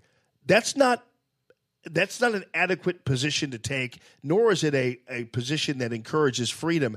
And all that happens is it encourages more of it. And the next time, it's going to be a conservative commentator that's fired for something. I Don't saw let that. them hide it. That would be my thing. Don't let them hide it. If I own Fox or if I have my own station, I'd hire him and put it all out there. And always it would be former CNN contributor. Yeah. CNN contributor, CNN contributor, and let him say it. Put it out there. Well, the, and the Don't and the problem it is by that firing him. Yeah, and and the problem is now is is you have a situation where uh, other people we had in, in in on Fox News the other day it became a big deal because some woman who's a commentator by the way, okay? Some woman decides she's being interviewed and she says that Hillary Clinton's like herpes. She keeps coming back. Well, they shut her down. They got rid of her. They they apologized on the air about it. This is over at Fox News. It's kind of like, um, okay, I get it. Maybe maybe that, but but instead, why don't you debate it instead of always apologizing? And we're seeing this happen time and time again. And because I've been in Marc Lamont Hill's situation, although. Um, it, I- it was clearly only the Anti Defamation League that mattered to CNN at this point, because uh, another liberal organization that will call anybody anti-Semitic, and, and so uh, apparently they they um, thought that that was the intolerable part of it. But I don't see any liberals coming to his defense. Much like I didn't see any conservatives coming to mine, at least the ones I worked with or that that that had a voice coming to my defense. I mean, obviously you were out there and, and other people were out there, but I mean, hell, even Kevin Jackson didn't come to my defense publicly. So, uh, and I I put him on the radio.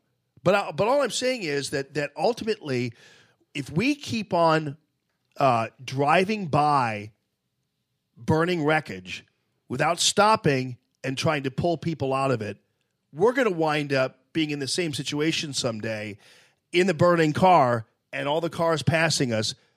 We've, we've got to put an end to it at some point and stand up to it, even if we don't agree with the people who are being fired. Uh, e- even if we don't, like, I didn't think Roseanne should have been fired. Does that make now me a- they agree with you. does that make me a racist or a this or that? No. I just believe there are better ways to fight language or statements or points of view Look that at you, you, don't right like. now. Look at you right now. Right. It's not that those voices will be silenced. It's that there is a shift happening, and look at you. Yeah, yeah. They didn't silence you. You turned right around, and now you're just growing. Exactly. Whether I watch replays or not, you Exactly. you are growing, and that's what's happening. So they push people like you out, and you're like, okay, fine. Yeah. I'm going to take my people, and I'm going to go. Right. And and we're going to grow this thing. Well, and and that's why you know, uh, unfortunately, what's going to happen is we're we're going to be we're going to be back with Radio Free Allman 2.0 in January, and what's going to happen here is it's going to be a completely different story.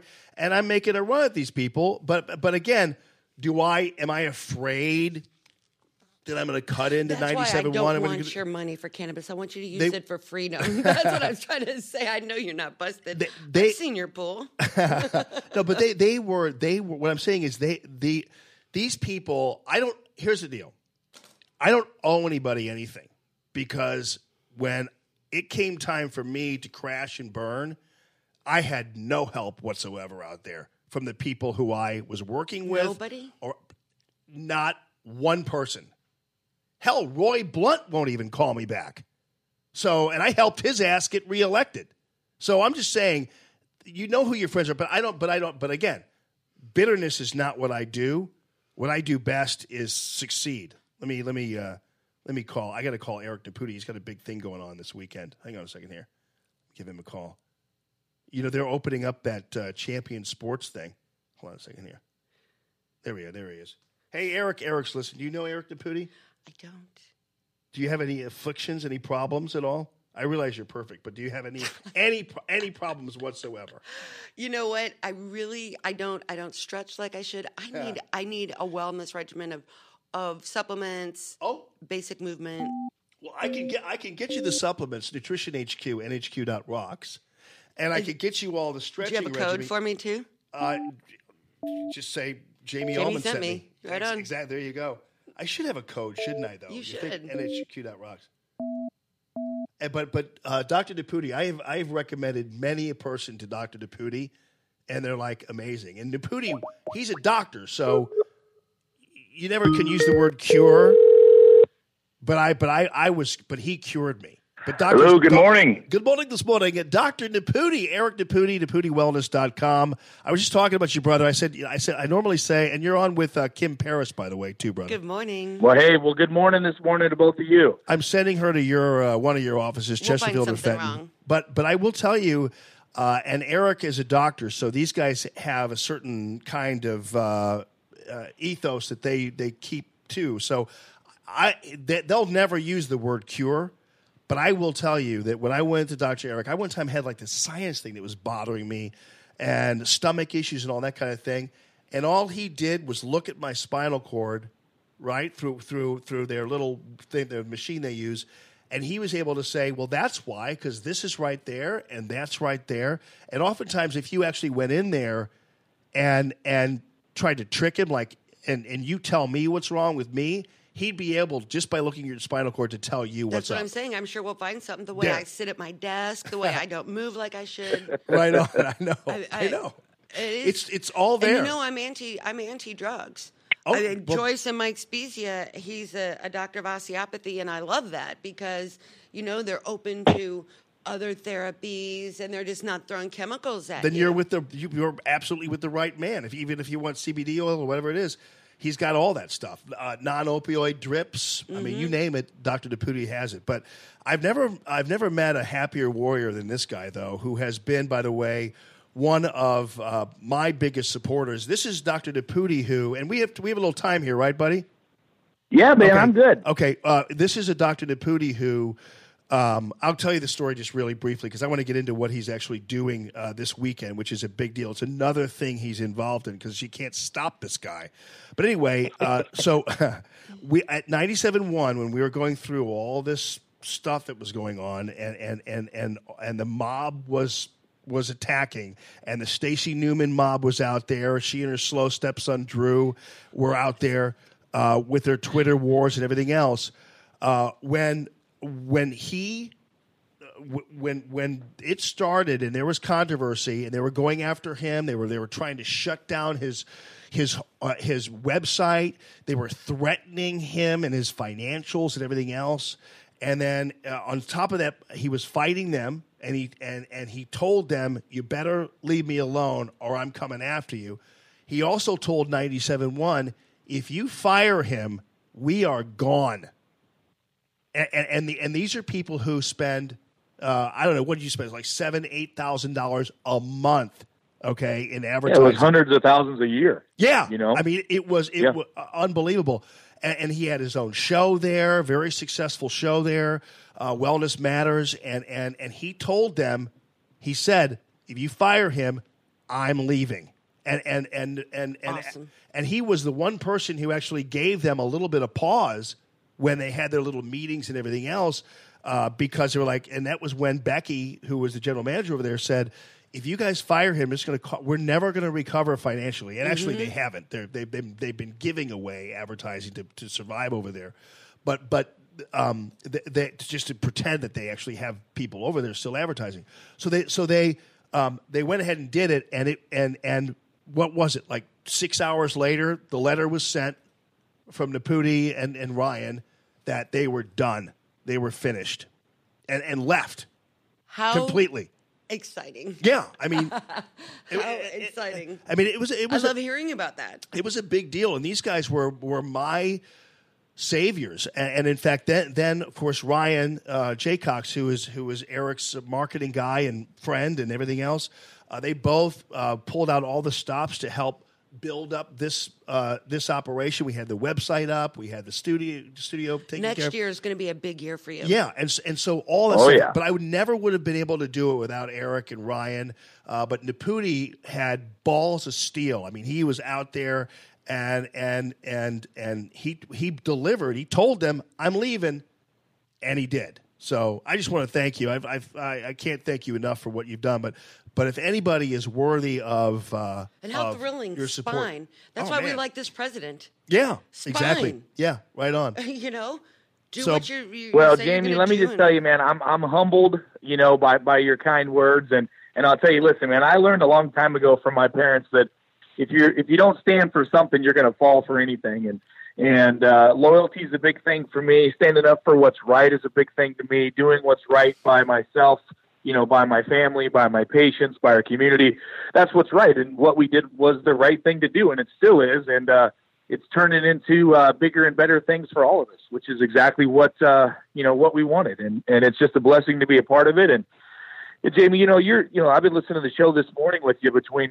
radio interviews myself, and I mean you're you're doing a great job. There's nothing, there's no other product like yours that's out there. You know your your common sense approach and your just real approach to life and what's going on. People appreciate that, and and you know what? There's a there's a desire for it. People want it, and we just got to get louder. That's all there is to it. And everybody needs to stand up for what's right, and and the conservative uh, voice needs to be heard. And and we, um, you know, I believe this whole you know thing that happened with the Newmans and all this other political correct BS that I don't play at all.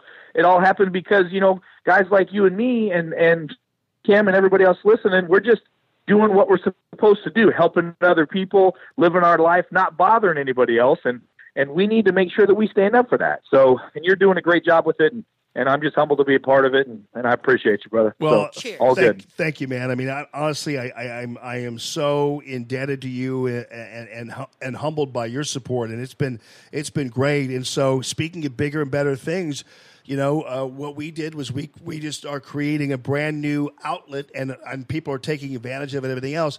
And you continue to expand too. So, what's going on tomorrow? I guess there's a sneak peek today, but but what's going on tomorrow? And this is also a chance if you want to stop by and check it out. Uh, what is it from ten to six tomorrow? Yeah, so from 10 to 6, we're down in, I'm, I'm literally in the facility right now. So if you hear construction going on in the background, I apologize, but we've got a 36,000 square foot sports enhancement facility that we have created down here in the Fenton Industrial Park. It's uh, 1550 Osceola Drive, and it's um, it's called Champions Village, and it is like nothing else that has ever been in St. Louis. In fact, it's kind of like nothing else that's really around the country. We've got um, indoor sports enhancement facility, indoor training for baseball, softball, football, volleyball, track and field, whatever. We got the whole nine yards going on, but we really kicked it up a notch. We put in, I put in a Naputi Wellness Sports Enhancement Center, which has some of the coolest sports science gear um, that we can test and measure people's vitamins and nutrients, and we can measure their brain activity and their their their spinal function and their joints. And we've got we've already got uh, uh, collegiate and professional athletes that have committed to coming here and and working with us. And Jamie, you know my background. I work with a a ton of NFL guys, MLB guys, Olympic athletes, you know, you name it, I've done it. And we've brought that model that I've used to work on professional athletes to this Fenton location to work on everybody, whether you're a corporate athlete, whether you're a weekend warrior softball player, whether you're a nine year old, 10, 12 year old young man, young girl that wants to be the best athlete you can be, whether you want to have your kids prevent injuries or you know help raise good athletes or raise good people, we've created a model here that is like nothing else. And I'll tell you, tomorrow between ten and six, um, we're going to have a grand opening here, and it's open to the community. We got all kinds of free, cool stuff giveaway. You know, we live in Missouri; it's the Show Me State, and I promise you, you need to come see this thing. Let us show it to you because if you've never seen this, you've never seen anything like this. Trust me. So we're excited. We've got uh, we've got over 30 teams that have committed to to using this facility as their training facility, coming into our practice uh, in this location to be assessed to, to find out how they can, you know, be a, a peak performance athlete, how they can prevent injuries, and, and really just take their life and their game to the next level. So uh, I couldn't be more excited about it. It's a labor of love, and it's something I've been working on now for, gosh, over a decade. And we finally got this thing to pop here in Fenton, and, and it's man, it's going to be awesome. Man, that sounds so cool. Especially, it's perfect for St. Louis because St. Louis is amazing in uh, its youth sports activities. It doesn't matter whether it's football, baseball, soccer, or whatever else, and it, it is a mecca for a lot of youth sports. And I know you're dealing with uh, adult sports as well, but I'm but for anybody who has concerns, because nowadays. You know, there's so many concerns about injuries. There's so many concerns about the concussions in football or soccer or That's what have you. Stuck out to me. Yeah, and all that kind of stuff. And so and so uh, and and there's no real way for a lot of people to to figure out how to prevent it. Uh, there there are people who go to a doctor once something happens, but there's no way to condition people to or, or to even to, to get to the point where they can prevent the injuries or to treat people or deal with people uh, who are, have them or just to, or preventative medicine like that. And so dude, that's I mean that's amazing. So you're going to have like um I mean, I, I would imagine like the Cardinal baseball team and everybody, they're going to be all up on this too. Yeah, huh? so so I already take care. I take care of a lot of the the Cardinals athletes already, and we've got a couple of them. We've got a couple of them. Um, uh, Jim and, and Meghan Edmonds are going to come out this morning and and do a little promo thing with us out here. We've got a uh, we've got a really cool um, uh, promo tomorrow going on when people are coming in just to see the facility, but we've got in house on site indoor home run. Uh, cages in here. We're having a home run derby for adults and for kids tomorrow, and we're going to get some of the MLB players to, to hopefully Nice. jump in and, and and play a little bit with them, and that'll be fun. But but you know, Jamie, it, it's not just about you know athletes. It's about really having a happier, healthier life. You know what I mean? And I was just reading yesterday. You know, seventy-one thousand people have died this year from opioid overdoses, and most of those people get on those opioids because of chronic pain because the doctors don't problem. And so they throw a pill at them, and next thing you know, they get addicted, and then they die, and that's just not okay. And a lot of these problems that adults have started and stemmed from when they were younger, because no one ever helped them fix their problems. You know, having chronic problems is like having a having a cavity in your teeth. It didn't just happen overnight. It took months, years, or decades to develop, and we've developed protocols of baseline testing. So we all these kids that come through here, we're going to have a baseline on how their brain functions. So if they have a head injury or a concussion, we'll know if they're really damaged or not. And then we'll know when they're better because they're back to where their baseline was. Wow. And, and the, the functional testing that we do with nutritional stuff, whether it's you know a urine test to look at vitamins, a blood test to look at hormones, or a combination of everything, it's truly allowing people to play sports. You know, really m- moderate their injuries because we're never going to get rid of injuries 100%. I mean, that's life. You know, my son injured himself the other day playing dodgeball at school. You know, I mean, people get hurt, but I'll get him back on the field in two weeks where it would normally take somebody, you know, two months. So it's it's all about knowing what the baseline is of, of, these kids, and by the way, for their adult parents. I mean, we have we have so many adults that are dropping their kids off to come here, and the kids are going to their baseball practice or their hitting lessons or their pitching lessons or whatever, and then the adults come in, they get their adjustment. We have a four thousand square foot uh, gym in here that people are working out in as well. I mean, this is really an amazing facility, and it's something that that is St. Louis doesn't have. And like I said, it's the show me state. So tomorrow, from uh, 10 a.m. until 6 p.m., we're going to be here. It's uh, 1550 Osceola Drive in Fenton, back in the uh, uh, industrial park back there in Fenton. You can go to Champions Village, and that's Champions Village. Go to the uh, website or go on the Facebook page of it, or you can go to NaputiWellness.com. We're all over the place, and and this thing is just huge, man. So I really encourage all your listeners to come out and check it out. It's going to be a blast. Great. I'm going to bring the kids by tomorrow, and and yeah, go on the Facebook page and like the Facebook page as well. They've got all kinds of stuff up there uh, for you as well. So ten to six, and if anything, people go by there, uh, check it out, and and if you want to personally thank. Uh, Dr. Naputi, Eric, for his support of Radio Free Allman and beyond. Uh, do that too, because make sure you shake his hand and, and tell him thank you on behalf of all of us. And and buddy, I'm really uh, really proud to know you, proud to be your friend, and really happy for you. Most of all, that you're obviously doing what you love, uh, and, and that's been such a big motivator uh, for what you do. You you love the the faces of the people you help. Uh, and and you love the happy faces of the people you help. I've I'm, never- I've I've gone down to Naputi Wellness before, and there are like entire families down there. So one person might have a situation where they're dealing with migraines, another person might be a a ten year old with ADD issues or ADHD issues, and, and and they're all kind of being helped at the same time. I, there was one guy who I love this story about a guy who was suffering from PTSD. This is a guy who would never, hardly ever leave his house uh, because he just it just was he couldn't be around people. Well, uh, you can't be at Naputi Wellness and and not like being around people. And here, this guy, yeah, and here, this guy. It's not crowded. It's just there's just a lot. You know, it's just a it's a it's a nice, vibrant atmosphere. And Yeah, and and yeah. so and so he, uh, this guy wound up actually being loving coming to Naputi Wellness after what Eric did for him with- regarding PTSD and brainwave therapy and all that kind of stuff. And now this guy is as outgoing and can be in a crowd and do whatever. Uh, and that's the kind of joyful kind of uh, medicine that, that uh, Dr. Naputi's involved in. So I love it, buddy. Yeah. Oh, yeah. approach the entire person and Yeah, absolutely. and uh, hey, Yeah. Dr. Eric, when you see Meghan Edmonds, would you please tell her that we miss her on Real Housewives of, Bev- or Orange County? I, I will definitely tell her that. She is now a. Uh, uh, I always say that. It, what was the name of the show? It, it wasn't Desperate Housewives. It was Housewives Real, of Orange Housewives County. of Is that Orange right? County. Yeah. Yeah, now she's a housewife of St. Louis County. So uh, Nice. uh, her and my wife hang out and talk about all their desperate housewives of White County issues or West County issues that's going on. So it's all good. Yeah. And uh, I'll definitely tell her you said hello and you miss her. They're a great couple, man, and and uh, Yeah, and they you really and- are. You and Jody are too, and and just uh, uh, great family. So uh, we'll see you tomorrow, Dr. Naputi, and uh, check it out, Champions Village on Facebook and NaputiWellness.com. All the details are there, but it's uh, ten to six there at Champions Village in in Fenton. So thanks a ton, brother. Good talking to you, and I'll see you tomorrow. Hey, appreciate you. Take care, guys. Okay, man. Bye bye. You too. Yeah. So he's. I mean, that's. How exciting. You know, I think maybe I should go because I feel good, but I don't know how much better I could feel.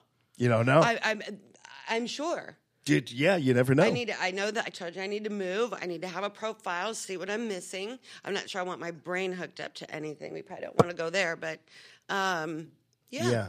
I need a I need a I need some kind of uh, sleep therapy that that, that I need to that's what I need to go through is some something like that, you know. I need to figure trouble out sleeping?